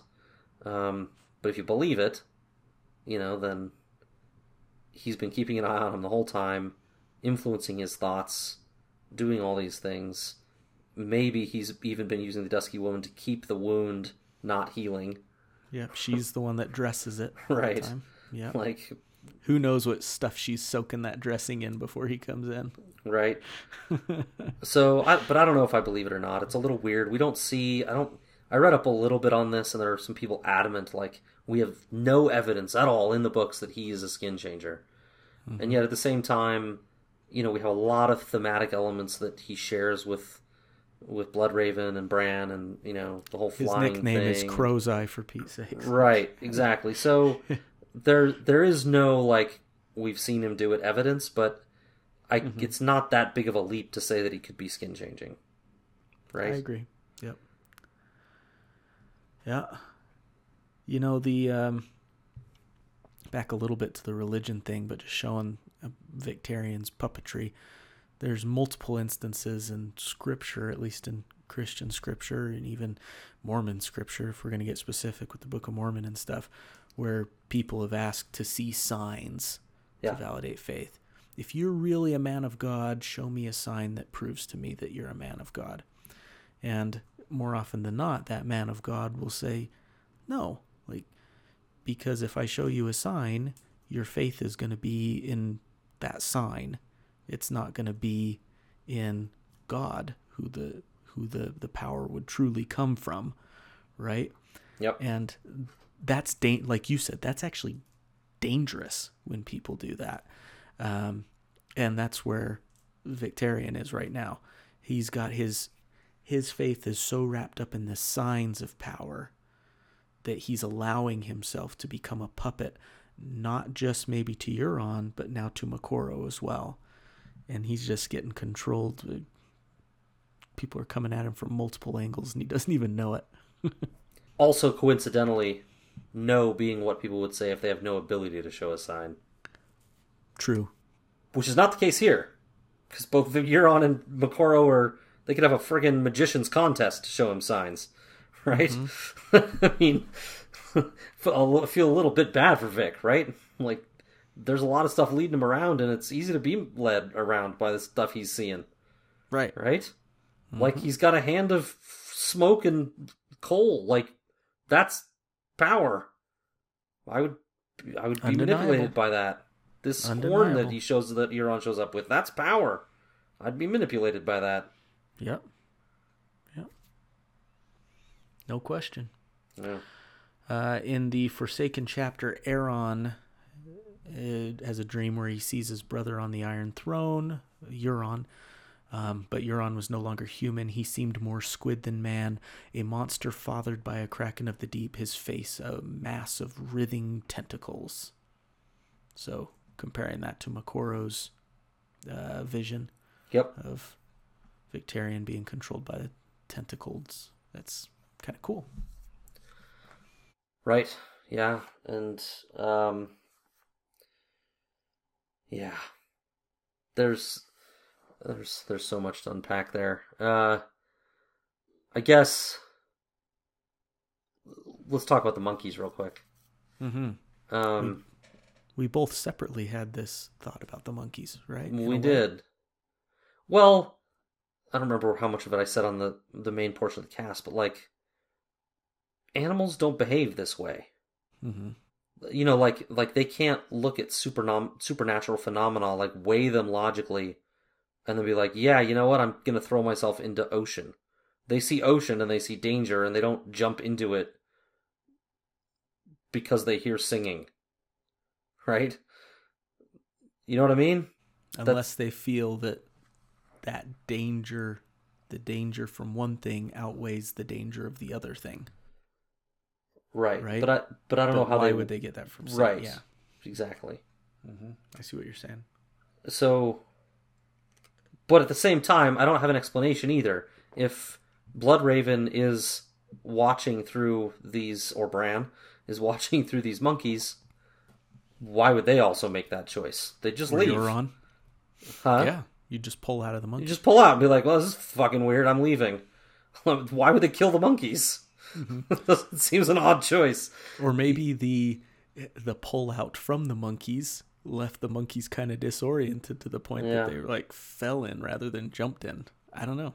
Yeah, maybe, maybe. Yeah, it's uh, again we ask the hard questions, we give no answers, but it, it I I just I it doesn't it doesn't not breaking any ground here, but it doesn't seem like normal animal behavior, and Well, even the dusky woman hissing, right? yes, Like Euron, if you're so bugged by it, just exit out of her body, right?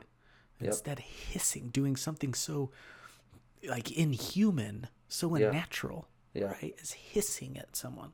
yeah, So maybe maybe there's a power there that throws these skin changers off their game.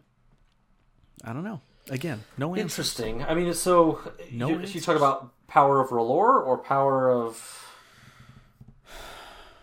because I mean Mel's been around Jon, who's a skin changer, and doesn't seem to throw him off. Seems okay. Yep. Um, we haven't seen much else, have we? Arya was around Thoros, but briefly, and wasn't really actively skin changing Nymeria. She was doing it in her sleep. Some. Um, we don't have much else, do we? We really don't. Yeah. But but uh, yeah, I mean it's it's an interesting thought that Yeah. there's some sort of disruption in the magic that uh, that you know R'hllor causes some static or something. in the end, you know, we talked about this, and I think clear back when we started Clash of Kings, that the Ironborn chapters were just slogging, slogs to some of us to varying degrees. And now we're seeing that Germ's doing some heavy, heavy work through some of these characters, right? Yeah. Victarion may be a big lug, but uh, Germ's showing us, I think, an awful lot of stuff.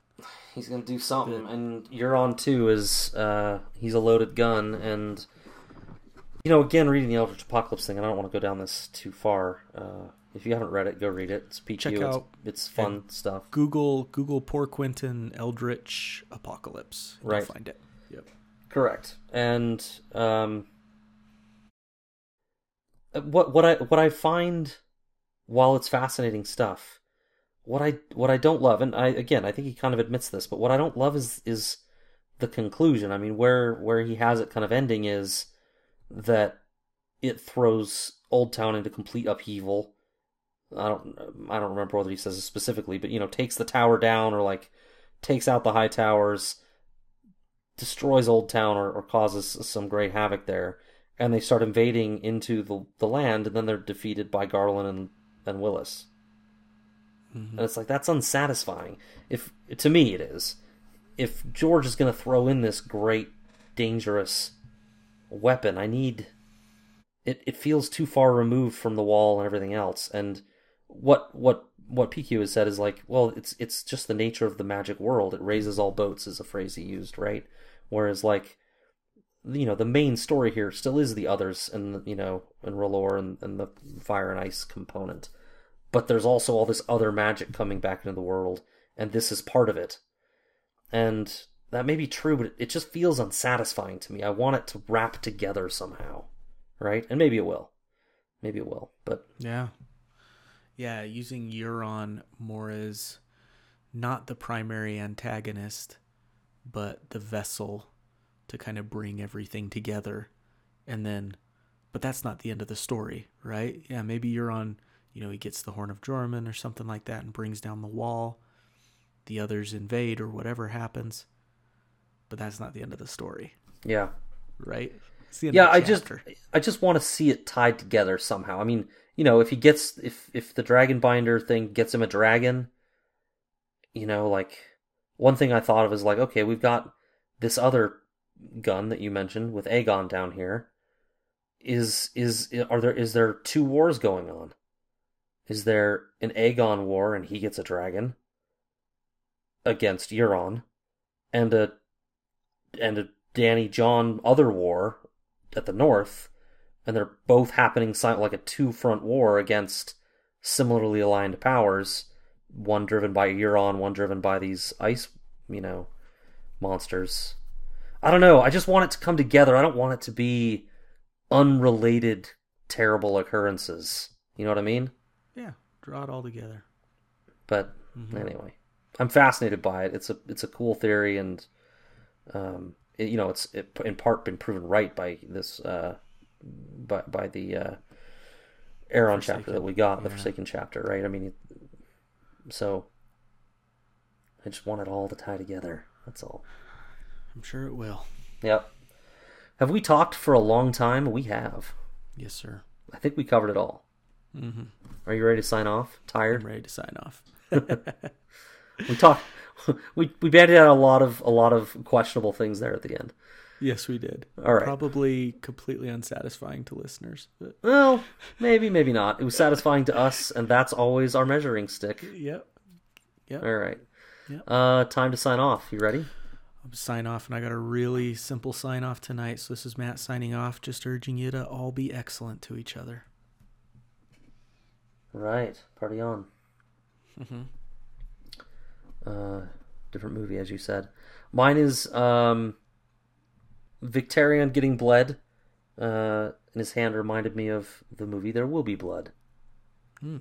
And so now in my head, Victarion is Daniel Day Lewis. Forever now. That's just it doesn't fit at all. But that's I can't get Daniel Day Lewis out of my head saying, Give me the blood, Lord, and let me out of here. Give me the blood. You know, Vic, Daniel Day Lewis is good enough that if he wanted to play Victarion, He could he do could it. pull it off. Yeah, probably. All right. Thanks for listening, Khalasar. Good night, guys. Night. You see, there's a monkey sitting up in his tree until one day it decided to climb down around out to the city. But look at him now, tired and drunk. The monkey's living in the street as good as should know stay up in your fucking tree. Beat, can edit, SCAD, uh, sidebar. We got the So Spake Martin that pretty much proves it. Do we want to talk about that here or in Oh. Davos After Dark? Uh, I guess Davos After Or Dark. just bring it up here? Oh, all right. Yeah, fine. I mean, at this point, We've said enough. three episodes left, and no, I uh, we can just I think we can probably just say it. It's not really spoiling anything. It's in the past, right? Pretty Uh, much. Get to climb into a new head, and that means a new song. Yeah, which I haven't written yet, What? dude. I thought you told me a while ago that it was like mostly done. Uh, No? nope. Must be thinking of something else. Yeah, Nope. it must be. Nope. I Alright. haven't even. My gosh, I haven't even played my guitar in probably two weeks. No. Hurts. It hurts. Matt, guys, we'll go to the details, but Matt's been dealing with some stuff. Throw him some love. Put him in your thoughts. You know the the the crotch rocket motorcycle. Just a quick sidebar, because this is what we do, Khalasar. The crotch rocket motorcycles never appealed to me. The speed demon ones, but Yeah. I but I always have kind of. I've- I always the um, Harleys are cool, but Just, I really like the look of the the Indian motorcycles. Have you seen those? Hmm. Indian is a really old motorcycle brand. It act- actually pre predates Harley, but it kind of Okay. went away for a while. And it sounds like I know a lot about motorcycles. I don't. I don't. But I, I looked into them. You know more bit. than I do. Uh, but they they brought them back. So Polaris, who makes uh, snowmobiles and uh, like um, ATVs. and ATV vehicles and stuff like that, yeah, they bought into that market to like compete with Harley, and they're doing. Oh, I actually own some cool. stock in Polaris, but they, uh, you know, they're doing hardly any business compared to Harley still. But I've I really like the look of their bikes, and so I kind of a I'm little looking at 'em bit. now. What's that? I'm looking at them now. Yeah, they, they just cool looking. they yeah they just look classy. They're just kind of like I don't know. I'd kind of like the feel of one of those between my legs, if you know what I mean. Uh, I do actually. I know exactly what you mean. But then your brain goes back to the the creaky hinge, opening the closet to pull down the box of photos.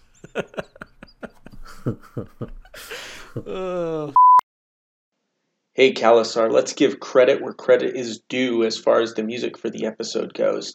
We had Sitting, Waiting, Wishing by Jack Johnson from his album In Between Dreams. I've really started liking Jack Johnson again. I liked him in high school, kind of took a break, and now I've started picking the guy up and really enjoying his stuff. The second song was a song that we've, I think, used on the cast before. It's probably because it's in my top three favorite love songs of all time. It's called What I Think She Sees by Del Amitri off of their album Some Other Suckers Parade. It's one of those songs where you don't really know it's a love song until the end, and that's kind of cool. I love stuff like that. And then finally, boy, a dark track. Big Eyed Fish is the name of the track by the Dave Matthews Band off of their album uh, Busted Stuff. Now, the version that we used on the episode is from the live album live at Folsom Field. The one I would recommend is Big Eyed Fish from the Lillywhite Sessions. That's not an official Dave Matthews Band release. It's uh, some studio sessions that were scrapped and never saw the light of day, um, but you can still find them on the interwebs. So I love that version. It's dark and raw and really fits this song well. Check it out if you want to. Anyways, love you guys lots and can't wait till next time. See ya.